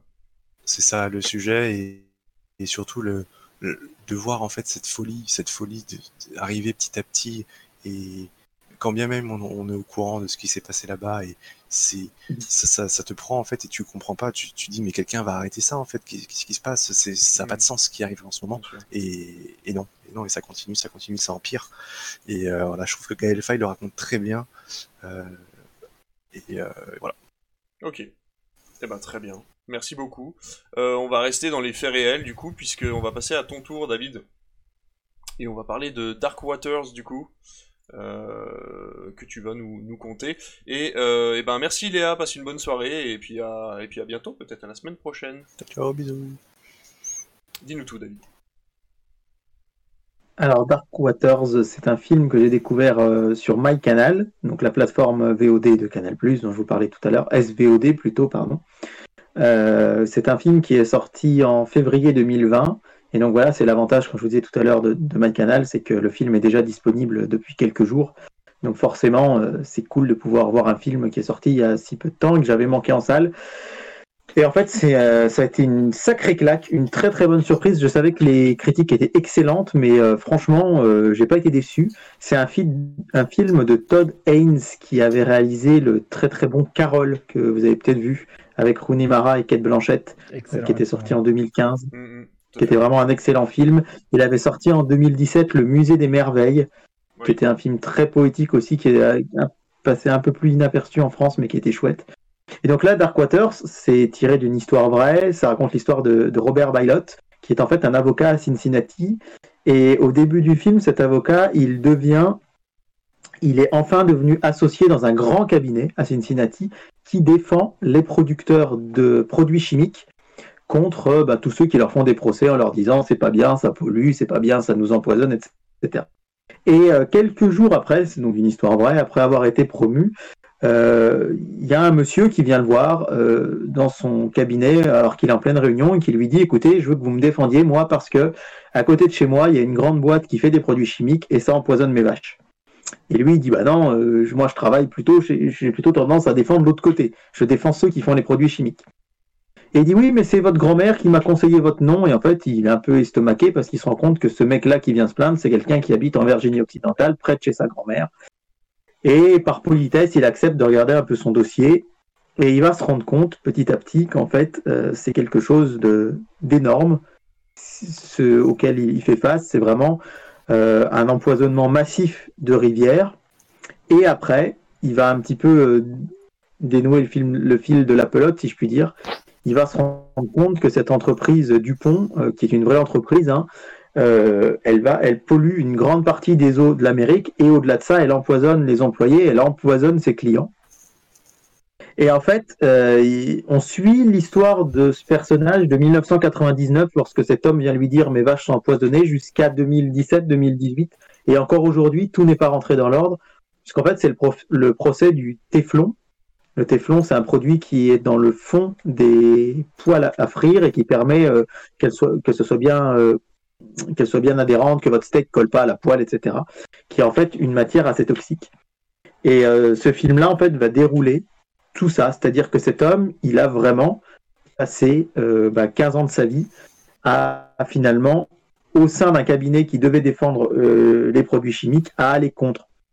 Et, et là où c'est très fort, c'est que le film nous prend à contre-pied parce qu'on s'attend à ce qu'évidemment dans le cabinet, ben, dans la plupart des films comme ça, tout le monde aille contre lui. Et en fait, non, euh, son, son patron va lui dire Ok, euh, je veux bien que, que, tu, que tu fasses un procès à ce grand industriel, mais à condition que tu aies. Mais je veux bien, allez, on, on tente le coup, on, on essaye de, la- de, d'aller un peu du côté de l'écologie pour une fois, et c'est super intéressant. C'est interprété vraiment avec brio. C'est Marc Ruffalo qui a le rôle principal, et on n'a pas l'habitude de le voir dans ce genre de rôle. Enfin, Marc Ruffalo, c'est pas que Hulk dans Avengers, c'est un très bon acteur, mais là, il est vraiment euh, que dégriné, il est un peu euh, bossu, il est. Gifresh a cru que c'était Didier Bourdon. on, on pourrait, on pourrait croire euh, un petit peu à ça. Euh, donc c'est Anna Tawai qui joue sa femme. Et euh, son patron, c'est assez rigolo parce que c'est euh, Tim Robbins, je crois. Celui qui était dans Les Évadés avec euh, Morgan Freeman et qu'on n'a pas revu beaucoup en fait après au cinéma, qui est un très très bon acteur. Et euh, c'est vraiment passionnant parce que c'est un film engagé, ça parle d'un vrai sujet. Euh, il y a eu des enfants qui sont nés à cette époque, des enfants d'employés avec euh, une seule narine, avec un seul œil, du fait de l'empoisonnement des employés. Et en fait, euh, tous les, toutes les personnes jouent leur propre rôle dans le film. C'est-à-dire que par moment, euh, on voit ces, ces gens-là, ces, en- ces gens handicapés qui sont en fait les vrais handicapés euh, du Téflon. Euh, on a le vrai Robert Bailot qui joue dans le film, qui fait un caméo à un moment avec sa vraie épouse. Et le film, il est juste calibré comme il faut. Il fait 2h05. C'est suffisamment long pour qu'on puisse comprendre vraiment euh, tous les tenants et les aboutissants de cette affaire judiciaire. Il est suffisamment bien fait pour qu'on ne s'ennuie pas du tout, mais aussi pour qu'on comprenne tout. C'est très très très bien expliqué. Et euh, en fait, là où il y a un film comme euh, Les 7 de Chicago, que vous avez peut-être vu sur Netflix, qui est sorti il n'y a pas longtemps, qui est assez sympa, je trouve, euh, j'ai bien aimé, on pourra en parler une prochaine fois, mais qui est sympa, mais là qui montre vraiment que le procès, ben là c'est tout l'inverse. On voit toute la préparation du procès, toute la préparation des choses, et euh, c'est vraiment passionnant de le voir sur le, temps, quoi. On le voit faire ses premières recherches sur Windows 98 au début du film, et à la fin euh, terminer sur Mac. Et euh, c'est vraiment une super fresque. Todd Haynes, c'est un super réalisateur parce que il s'empare du sujet. C'est ce que j'adore. Enfin, vraiment, pour moi, la quintessence du cinéma, c'est quand le scénario et la réalisation arrivent à être aussi excellents l'un que l'autre et qu'on peut se passionner, que ce soit pour l'histoire que le film raconte et pour les plans que nous montre le réalisateur. Et pour moi, Darkwater, c'est vraiment les deux combinés. Donc, je vous conseille vraiment, si vous avez l'occasion, là, il est sur MyCanal, euh, il va pas être euh, sur Netflix avant, euh, avant deux bonnes années encore, puisqu'il est sorti en février, mais bon, peut-être que vous aurez l'occasion de le trouver un jour en DVD, en Blu-ray, ou euh, qui passera à la télé sur une autre chaîne un petit peu avant. Mais bah, si vous avez l'occasion de vous débrouiller pour le voir, je pense que vous serez vraiment pas déçus. Eh ben ok, merci beaucoup, ça donne très envie en tout cas. euh, je vais Ouais. prendre un abonnement canal euh, pour aller le voir. Je... c'est faux, c'est faux, mais j'aimerais bien. Vraiment, si, euh, si j'arrive à le choper, je pense que je le regarderai en avance parce que tu, tu l'as très bien vendu du coup. Bon, Euh, Fabien, aurais-tu un top surprise ou tu n'as pas eu le temps de le préparer? Tu as le droit d'être si, Est-ce que vous, est-ce que vous m'entendez déjà? Oui, on t'entend. Oui, oui. Ah oui. D'accord. Malheureusement, j'avais des J'ai dû reconfigurer euh, en écoutant David euh, le micro. En plus, Euh, bah, j'ai regardé rapidement, j'ai réfléchi à ce que j'ai vu, ce que j'ai vu dernièrement, et euh, c'est pas un film très récent. Vous m'excuserez, c'est un film de 71. T'inquiète pas, dans les flops, sur on n'a pas des films très récents là pour le coup, donc. Bon bah c'est parfait. C'est un film que j'ai vu sur Mubi, donc ça me permet de faire le- la passerelle en plus. C'est un film qui s'appelle Punishment Park. C'était réalisé par Peter Watkins, euh, qui se spécialise dans un genre de cinéma assez particulier. C'est des, euh, ce qu'on appellerait, ce que j'appellerais moi des réali- réalités alternatives sur l'histoire qu'on connaît tous. Il a imaginé par exemple euh, une guerre envoyée par l'URSS qui aurait touché Londres dans un film très connu qui s'appelle La Bombe. Et à chaque fois, on voit un petit peu ce qui se serait passé si tel pays avait gagné, si tel pays avait perdu, etc. Punishment Park, lui, il propose de suivre euh, un, un scénario où Nixon serait resté au pouvoir euh, en- dans la présidence des États-Unis et où il aurait développé une espèce de, contrôle absolu sur le pays, à savoir qu'il euh, qu'il se serait accaparé tous les droits et qu'il aurait, euh, pour reprendre les termes du, résumé, en gros, il aurait réussi à cadenasser toute rébellion au sein du pays. Euh, c'est assez intéressant parce que c'est filmé comme un faux documentaire. On imagine une équipe euh, de documentalistes, c'est pas le bon terme, mais c'est pas grave, européens, qui va filmer ce que Nixon est en train de préparer. Euh, souvent, on voit les acteurs qui, du coup, parlent à la caméra et très très vite, on commence à vraiment croire ce que l'on voit. On sait très bien que ce n'est pas arrivé, on sait très bien que tout ce qu'on voit, c'est trop gros, mais pour autant, les gens qui nous regardent et qui nous parlent sont tellement imprégnés par leur combat que très très vite, moi, ça m'a assez décontenancé. On se demande ce qui est en train de se passer. Entre parenthèses, je contextualise un petit peu. J'ai regardé ce, film-là alors que l'élection et le nom du candidat gagnant de la présidentielle américaine allaient être dévoilés. Donc je voyais euh, ce cher Donald Trump qui est en train de, de truster le- les annonces et euh, moi je voyais un reportage où Nixon disait non bah je vais euh, accaparer tout le pouvoir du pays et c'est comme moi je vais vouloir, on va faire comme moi je veux faire. Donc c'était assez particulier à regarder. Et au final, le film, vraiment, je le conseille énormément parce que moi, il m'a, vraiment retourné de voir des, des gens qui, sous prétexte qu'ils avaient une façon de penser, sous prétexte que, par exemple, ils refusaient d'aller à une guerre, sous prétexte qu'ils pensaient un peu, un peu trop à gauche aux yeux du gouvernement, se retrouver jugés par des gens qui n'avaient pas le pouvoir normalement pour le faire. Et le principe du film étant qu'ils sont ensuite envoyés à un camp qui s'appelle le Punishment Park. C'est un grand désert de 85 km que les prisonniers doivent traverser sans eau et sans nourriture en moins de trois jours pour pouvoir ensuite être libérés.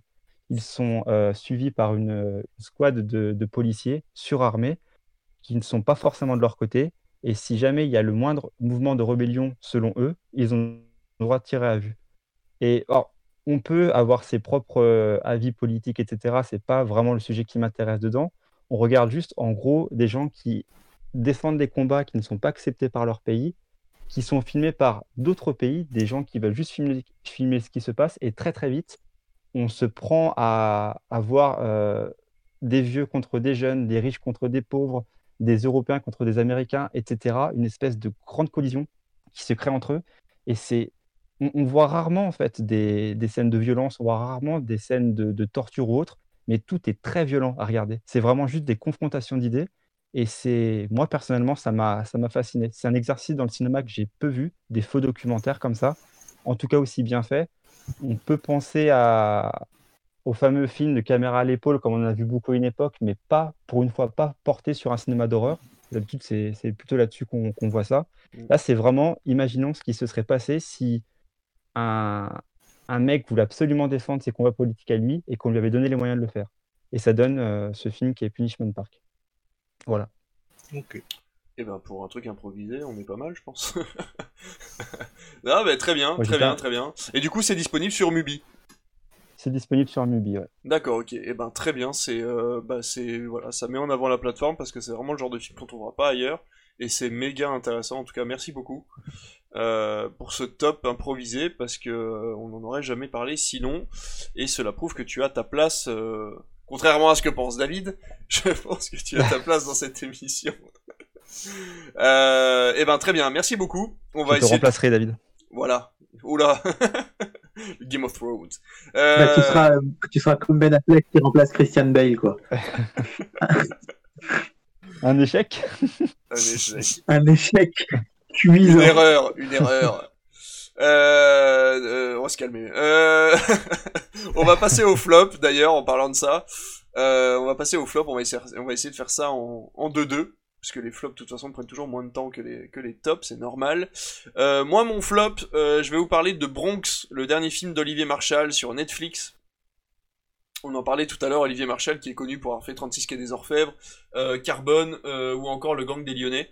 Euh, donc il est euh, affilié plutôt à tout ce qui va être film policier et euh, thriller français, puisqu'il c'est un ancien justement du, du 36 quai des Orfèvres à Paris. Et du coup, euh, il a décidé de devenir réalisateur. C'est un très bon réalisateur, en tout cas quand on aime ce style de film. Il fait des choses très très bonnes. Malheureusement, Bronx euh, est très bon dans, enfin c'est un très bon film dans son action et dans ses acteurs, mais très mauvais au niveau de son scénario. En fait, euh, malheureusement, c'est toujours pareil avec Netflix quand on lâche la bride et qu'on leur donne full full liberté au réalisateur. Il y a des fois où bah, il prend un peu trop de liberté. Il y a des choses qu'il sait pas faire et apparemment Marshall il sait pas faire les scénarios et il s'en mêle un peu les pinceaux. On a beaucoup de personnages qui arrivent euh, avec des noms tous différents, de consonances différentes, d'origines différentes, et on sait plus trop à qui on a affaire. Euh, Il y a beaucoup de noms sans avoir d'image. Euh, donc du coup c'est sympa de voir de la corruption, c'est sympa de voir de l'action, euh, c'est sympa euh, d'avoir des gangs comme ça rivaux qui se mettent au milieu de la BRI et de la BRB, mais malheureusement étant donné qu'on a des noms mais pas de mais pas de visage, c'est très compliqué à suivre. Et donc quand on arrive à la fin, la fin est très bien par contre, on a une très bonne fin, mais voilà je me suis plusieurs fois, euh, j'ai dû plusieurs fois mettre pause en fait pour essayer de revoir un petit peu qui était qui parce que je me suis un peu perdu dans les personnages. Et je suis pas le seul à avoir eu ce problème là donc au début je croyais que j'étais débile. Mais euh, non je suis pas le seul à avoir eu ce problème. Tout le monde a eu le même problème avec Bronx de Olivier Marshall sur Netflix. Donc euh, voilà c'est pas totalement un flop parce que le film est quand même relativement bon mais c'est largement pas le meilleur euh, d'Olivier Marshall et si vous deviez commencer à regarder la, la filmographie d'Olivier commencez pas par là commencez plutôt par le gang des Lyonnais ou 36 quai des Orfèvres mais euh, voilà donc si vous avez du temps à perdre regardez-le mais c'est pas c'est pas fou quoi. voilà c'était mon flop euh, je suppose que vous l'avez pas vu Non. Non. Ouais, non. Non. Euh, J-Fresh, tu vas nous parler d'Eragon. De deux- Ouais, un film de ouais, 2006 euh, du coup. C'est ça. Euh, je cherchais un flop et c'est un, un des films euh, qui est sorti assez naturellement quand je pense à un mauvais film. Euh, donc euh, Eragon, pour ceux qui connaissent pas, c'est à la base une, série de livres euh, fantastiques, merveilleux, qui, qui reprend un peu les codes du genre fantastique et merveilleux, à savoir euh, petit garçon se voit attribuer un dragon, et puis le dragon, faut qu'il sauve le monde avec, dans un univers KPDP un petit peu, enfin bon, le- les livres sont sont ce qu'ils sont. On aime ou on n'aime pas, mais euh, moi j'ai une, affection pour ces petits bouquins, euh, même si, si c'est vrai que c'est pour les enfants. Je les ai lus il n'y a pas si longtemps que ça et, je j'ai bien aimé en fait. Et c'est vrai qu'il y a un univers quand même qui est quand même très vaste. On grandit en fait avec, euh, on, voit les, changements qui ont été faits par l'auteur au fur et à mesure que les tomes sont sortis. On voit que ça a mûri, etc. On, se lie un peu même au personnage, même si ça vaut pas, à mon avis, un, un Seigneur Anneaux ou, un Harry Potter. On reste quand même sur, quel- sur quelque chose qui a fait énormément de, ventes dans le monde. Et donc, il y a eu un film qui est sorti en 2006 pour euh, surfer un peu sur ça, et qui est une catastrophe, hein, tout bêtement, euh, sachant qu'il y a, il me semble de tête, il y a 5 tomes euh, de Eragon, ou 4, je sais plus. Ils ont sorti qu'un tome, enfin qu'un film au final, tellement ça a été mauvais, tellement ça a été critiqué par tout le monde. Euh, Il y a que les gens qui n'ont pas lu les livres, et encore, qui ont pu euh, trouver un certain, un certain intérêt à ce film. Mais euh, bon, voilà, les, les défauts sont, sont légion. Les acteurs sont, sont aux truffes. Le scénario, les gens qui ont écrit le scénario n'ont pas lu les livres, je pense, parce que ça n'a rien à voir avec ce qui se passe à l'écran euh, et ce qui se passe dans les bouquins. Euh, Il y a juste deux, trucs qui, malgré tout, restent quand même plutôt chouettes. C'est euh, c'est la présence de deux acteurs que j'aime beaucoup, qui sont euh, Robert Carlyle, donc euh, pour ceux qui connaissent, ils l'ont peut-être déjà vu dans, Full Monty notamment, et Jeremy Irons, qui lui a joué un méchant aussi dans, un des, dans Die Hard, qui, voilà, à eux deux, peut-être réussissent à un peu à intéresser la, per- la personne qui regarde le film, mais sinon, tout le reste, l'acteur principal qui joue le rôle de Eragon, euh, donc euh, là je viens de voir son nom, il s'appelle Ed Spillers, mais euh, bon, je l'avais jamais vu avant. Il a une tête de niais. il, a joué dans euh, dans Downton Abbey. Euh, il fait un méchant dans Downton Abbey. Euh, mais bon, sinon à part ça, je crois qu'on l'a jamais vu ailleurs. Et pour cause, hein, il, est, il est mauvais, il fait niais, il fait, je sais pas ce qu'il fait là en fait. euh, Et, la particularité d'Eragon, c'est que euh, du coup, il peut parler avec son dragon par télépathie. Donc je vous laisse imaginer à l'écran ce que ça donne. On entend une voix qui parle comme ça, et puis il a que lui qui répond tout seul. Enfin, c'est sur un bouquin ça passe, et, euh, et en fait ça rejoint un peu. J'avais failli rechoisir les orphelins Baudelaire pour en reparler tellement j'avais trouvé ça euh, dérangeant en fait. Mais c'est le problème de l'adaptation, c'est que des choses qui passent très très bien dans un livre et a fortiori dans un livre pour enfants, bah, à l'écran ça passe pas en fait. Ça, ne peut pas passer bien euh, si c'est fait à l'arrache comme ça a été le cas. Et voilà, donc euh, si vous pouvez, ne le voyez pas. Euh, Peut-être qu'un jour il y a quelqu'un, un ré- un réalisateur qui va, qui va arriver et reprendre la licence qui, je pense, a un gros potentiel quand même. C'est un, un- un univers qui est assez vaste et il se passe beaucoup de choses qui sont intéressantes. Il y a des concepts très intéressants, la magie notamment, qui, qui est à base de mots qui résument l'essence d'un objet ou d'une entité ou de quelqu'un. Enfin, ça peut être quelque chose de très intéressant et très joli à l'image. Mais euh, là, c'est complètement raté. Euh, je me souviens même que euh, McDonald's donnait les DVD pour les Happy Meal. Et à l'époque où je travaillais encore à McDonald's, c'était le seul DVD parmi les cinq qu'on proposait qui restait toujours en stock, qu'on n'arrivait pas à refiler aux clients. Tellement, Ah, euh, tellement il avait fait, euh, il avait fait parler de lui en mal ce film. Ça a fini Donc, voilà. enterré avec les jeux de E.T. d'ailleurs dans le désert américain. Je pense, je il y a, pense. il y a une mais- légende autour de ça. mais Ils les ont retrouvés. Ils les les jeux ont d'E.T. ont retrouvés. été retrouvés. oui. Ah non, bah du coup ils les ont remis en vente. Non, Il mais y a un ont fait- excellent docu sur Netflix d'ailleurs. Ouais, tout à fait, ouais, ouais complètement. Mais euh, non, je pense qu'ils les ont déterrés les E.T. pour enterrer les Eragon. Ah, ça doit être ça, ils ont échangé les deux en fait. Bah, Ah, et même, euh, même si vous voulez voir un gros nanar, il y a d'autres films beaucoup plus drôles que ça. Et euh, voilà, ça c'est juste à oublier. Et c'est dommage pour Robert Carlyle parce que je crois pas qu'il ait joué dans beaucoup de choses d'autres euh, depuis ça. Euh, donc voilà. Eh ben ok, merci pour ce film à ne pas voir. Euh... euh, David, c'est à ton tour et tu vas nous parler de Taking Lives qui lui date de 2004. La machine à remonter le temps chauffe là. Ouais, alors euh, finalement j'ai changé d'avis. Mon flop ce sera The Fabès dans Critflix. Je trouve que, euh, franchement. euh, Arrête, il va plus venir après. Mais non, je rigole, c'est moi qui ai poussé à le faire venir en plus. Ouais, La prochaine fois, je veux qu'on voit sa tête pour que vous mettiez un physique ingrat sur cette voix horrible. Euh, J'adore cet homme. Non, donc mon flop, c'est Taking Lives, Destin brisé ou Destin volé. euh, euh, Destin volé, je crois. Alors, j'ai trouvé ce film un peu par hasard parce que sur Facebook, je suis la chaîne de télé RTL9, qui est une chaîne que j'aimais bien quand j'étais petit, qui avait été une chaîne qui a la particularité d'émettre en France, mais dont le siège social était au Luxembourg, ce qui faisait qu'elle avait le droit de diffuser du cinéma le samedi soir. Et du coup, euh, elle faisait des records d'audience, elle battait régulièrement TF1, France 2, etc., parce qu'elle passait des films. Et aujourd'hui, RTL9, j'y suis pas abonné parce que c'est dans un pack de canal que j'ai pas. Mais euh, souvent, je regarde des bandes annonces et je découvre des films très cool. Et ce sera d'ailleurs le cas de mon top de la semaine prochaine. Euh, mais là, Taking Live, je me suis dit, tiens, pourquoi pas? La bande annonce avait l'air intrigante. Alors en fait, c'est l'histoire d'un adolescent dont le frère jumeau euh, est mort quand il était petit. Mais ça, on le découvre qu'à la moitié du film. Au début, on voit juste cet ado. Et en fait, il va fuguer de chez lui. Et pour euh, embêter sa maman, euh, il va tuer des gens et leur piquer leur vie. C'est-à-dire qu'à 19 ans, il va aller voir un mec euh, qui, est, qui vit tout seul chez lui, qui a 19 ans, qui est étudiant, il va le tuer. Et euh, il va vivre dans son appart, il va continuer à percevoir sa bourse étudiante, etc. Il va arrêter d'aller en cours, bien sûr, parce que sinon on le connaîtrait.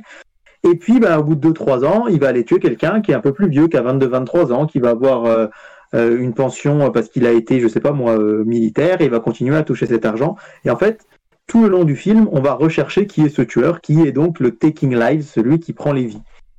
Et là où l'anecdote est assez drôle, c'est qu'en fait, je regarde, je regarde la plupart de mes films en VO.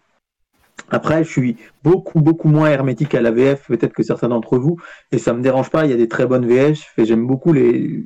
Enfin, je m'intéresse beaucoup au monde du doublage. Mais là, je le regarde en VO, et en fait, il s'est passé quelque chose de très drôle. C'est que c'est la première fois de ma vie que je tombe sur une VO pourrie.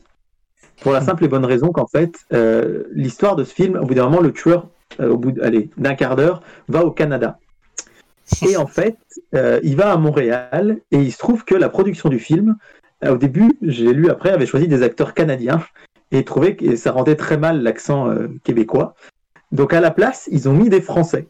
Et en fait, on se retrouve dans un film où l'actrice principale est euh, Angelina Jolie, où l'un des acteurs principaux est Ethan Hawke, donc ce sont les deux acteurs principaux, mais l'équipe de flics français, c'est Checky Cario, c'est Jean-Luc Anglade, et donc il y a aussi Olivier Martinez, et il y a un autre acteur français qui, dont j'ai oublié le nom, qui est peu connu.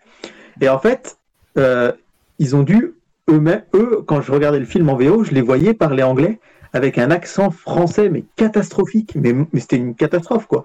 Ils, ils discutaient avec Angelina Jolie, mais elle a, vraiment, c'était à mourir de rire, quoi.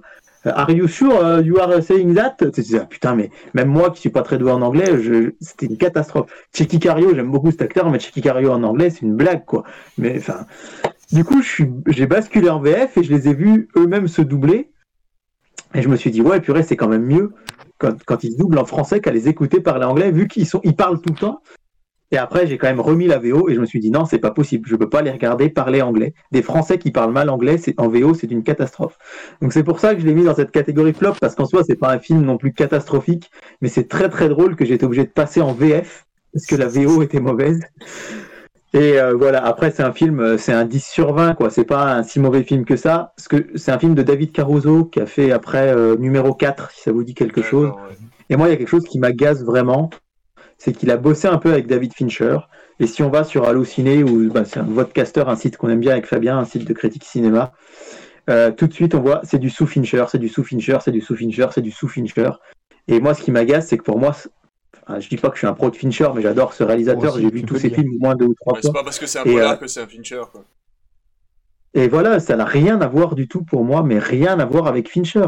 Alors évidemment, peut-être qu'il s'est inspiré de certains trucs. Enfin, je veux dire, euh, s'il y a un élève de Léonard de Vinci qui a fait de la peinture, j'imagine qu'après, il n'a pas voulu faire peintre en bâtiment. Quoi. Il a dû peindre des tableaux aussi, et peut-être que par moment, il s'est dit, bah, je vais essayer de faire de des trucs un peu comme oui, mais là, effectivement, c'est un thriller américain. C'est un film à twist. Il y a un rebondissement à la fin euh, avec Kiefer Sutherland, notamment un acteur, un acteur que j'aime beaucoup de 24 heures chrono. Il y a un, un rebondissement à la fin qu'on voit un peu venir quand même. C'est pas un, un méga twist. Mais pour moi, euh, j'ai pas vu du tout du Fincher dedans, mais parce qu'il a bossé avec lui. C'est un peu le même procès qu'on a pu faire au fils Cronenberg parce que c'est le fils de. Là, parce qu'il a bossé avec Fincher, qui est son assistant, forcément, il fait un film, c'est du Fincher. Donc je trouve ça un peu dommage. Mais voilà, c'est pas une catastrophe. Il est sur Netflix, mais rien que si vous voulez regarder les 20 premières minutes en VO, c'est rigolo. De voir les Français euh, qui du coup sont des, sont des flics canadiens et qui parlent très mal anglais. Ça s'appelle Taking Life Destin volé et c'est sorti en 2004 et voilà, c'est rigolo de, de voir la VO comme ça. Et pour la, la petite info, Olivier Martinez, si vous avez l'impression de l'avoir déjà vu quelque part, c'est parce que c'est le méchant dans SWAT Unité d'élite. C'est un très mauvais méchant d'ailleurs. Voilà, donc si vous vouliez l'info, euh, si, ça- si sa dit, bouille ouais. vous disait quelque chose, euh, c'était le méchant de, de SWAT Unité d'élite euh, avec Colin Farrell. C'est un très bon film qui a versé mon enfance. Euh... Ouais, SWAT, SWAT. euh, As-tu un flop, mon cher Fabien? Oui, j'ai regardé ce que j'ai vu ces derniers temps et euh, j'ai vu un film récemment. Euh, je me suis laissé tenter par la couverture, on va dire. Euh, pour vous donner une idée, c'est un film qui est réalisé par Ron Howard. Donc Oui. ça va, ça reste démarre, correct. Ça démarre plutôt bien. Dans le casting, on a Kurt Russell, on a Robert De Niro, Ah. on a William Baldwin, on a Jennifer Jason Leigh, bref, des, plutôt, des noms plutôt connus. C'est Hans Zimmer Ah, il y a- qui fait le son. Oui. Et il y a Jean Noisiller aussi, non? C'est pas dans celui-là C'est pas dans celui-là. Non, mince, je Euh, comprends, pardon. Je croyais l'avoir deviné du coup. Hans Désolé. Zimmer donc à la musique et le film s'appelle Backdraft. Backdraft, euh, j'en avais déjà entendu parler comme, euh, comme étant le film de, de le meilleur film sur les pompiers qui a été fait jusqu'ici. Donc ah yes, ça ouais, le fameux backdraft, C'est ouais, tout à fait. super ouais. vieux, je Ouais, l'avais en cassette. Putain, mais qu'est-ce que c'est que ces films là que vous me sortez Non, non, vas-y, vas-y, continue, continue, continue. Non, non, mais vas-y, vas-y, continue. Et, et donc bah, le, le film a commencé, je me suis dit ouais, il y a quand même un beau casting, il y a des beaux moyens. Et euh, très très vite, j'ai dû me rendre compte, j'ai dû me rendre compte que c'était vraiment euh, loupé, vraiment vraiment loupé. Euh, pour vous donner une idée, c'est le genre de film où on a deux gamins qui veulent devenir pompiers. Donc, excusez-moi, il y a des bruits bizarres qui. Qu'est-ce que c'est que ces Euh, C'est une vidéo qui s'est lancée malgré sur, euh, sur ordinateur. Euh, donc, c'est deux gamins qui sont habillés en pompiers, qui ont des jouets de pompiers, qui parlent que de pompiers, qui ont un père pompier. Donc, on devine qu'ils veulent devenir pompiers. Ils assistent pour la première fois de leur vie à une intervention des pompiers et évidemment, leur père pompier meurt. Voilà. Oui, forcément. L'ellipse se fait. L'un des frères est devenu Pompier. pompier, le, deux- le deuxième va absolument devenir et c'est ça tout le long. Et si je peux me permettre, vu que c'est un peu le ton de parfois de, ce- de cette euh, chaîne, euh, chaîne Twitch, le film est vraiment pompier en fait. Tout est trop gros, rien ne marche. Euh, le film dure 2h10, ressenti 5 heures. C'était nul, c'était long. De Niro est là parce que c'est De Niro. Ils se sont dit tiens, il voudra jamais venir, on va lui créer une histoire au sein du truc qui ne sert strictement à rien.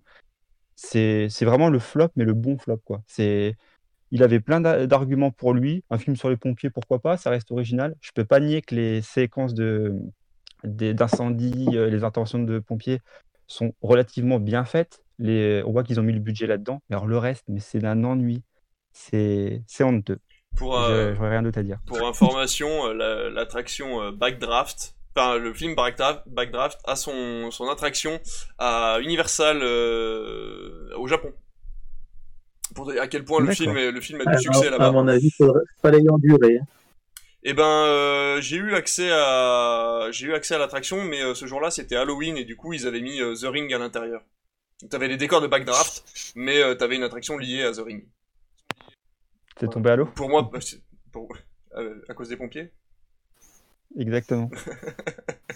Bah du coup oui, quand t'as les décors d'un truc de pompier et que t'as des scientifiques qui essayent de te faire croire qu'une petite fille du coup euh, se balade dans l'attraction. Non, enfin moi personnellement je suis une flippette donc j'ai flippé, mais bon pour revenir sur Backdraft, pour le coup il a énormément, il a eu énormément de succès au Japon dans les années 90 et du coup il a droit à son attraction euh, au Japon. Voilà, D'accord, euh, bah ça je ne savais pas. Voilà, bah oui, pas grand monde qui le sait en même temps, je pense. Mais, mais euh, voilà, bah, merci beaucoup pour ce flop, du coup, surprise, très intéressant quand même. Tu as pu voir ça où, du coup?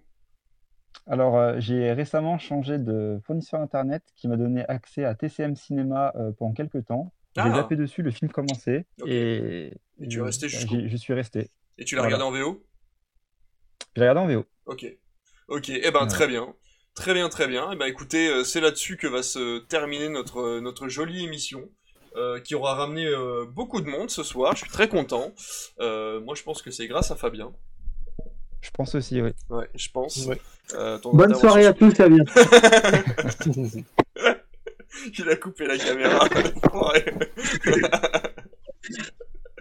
Euh, non, merci, merci à tous les quatre euh, d'être d'être euh, d'être venu dans cette émission. Ça aurait été un régal encore une fois. On aurait eu beaucoup de news, un sujet de qualité et, euh, et des tops et des flops qui nous ont fait remonter le temps. Donc euh, j'étais euh, plutôt content là de cette émission. Je vous, enfin voilà, c'était encore super. Euh, pour ceux qui restent dans le chat, n'hésitez pas à nous rejoindre sur les réseaux, à Twitter, euh, le podcast aussi. Je vais le remettre une dernière fois si vous voulez y aller. Euh, le, podcast, le Discord, ça va pas le faire. hein. Compliqué ce soir. Voilà, le Discord du coup, donc cliquez bien là-dessus pour nous rejoindre sur le Discord et discuter avec nous des nouvelles news ciné, etc., etc. Il y a pas grand monde dessus, donc on est assez libre d'aller dans les salons qu'on veut. Et puis sinon, on se rejoint sur Instagram où je fais toujours les critiques de les, critiques ciné. Et puis euh, de toute façon, vu que c'est le confinement en ce moment et que je n'ai plus de travail, et ben euh, du coup, euh, je vais sûrement streamer dans la semaine. Donc si ça vous intéresse de, de nous regarder, de nous regarder jouer, la dernière fois on en a fait un avec Jeff, c'était plutôt sympa sur The Division. Donc voilà, on parle ciné, on parle de ce que de ce que vous voulez dans le chat. Donc voilà, n'hésitez pas, on fait ça en mode plutôt chill. On n'est pas des tryharders, donc euh, on est plutôt là pour jouer et parler avec vous en même temps que l'inverse. Donc, euh, donc voilà. Ben, euh, écoutez, je, on va s'arrêter là. Merci beaucoup à tous pour cette émission. On se rejoint de toute façon lundi prochain pour ceux qui sont dispo. Et puis en attendant, on se reverra euh, sur les réseaux. À bientôt. Bye bye. Bye bye. Bonne nuit.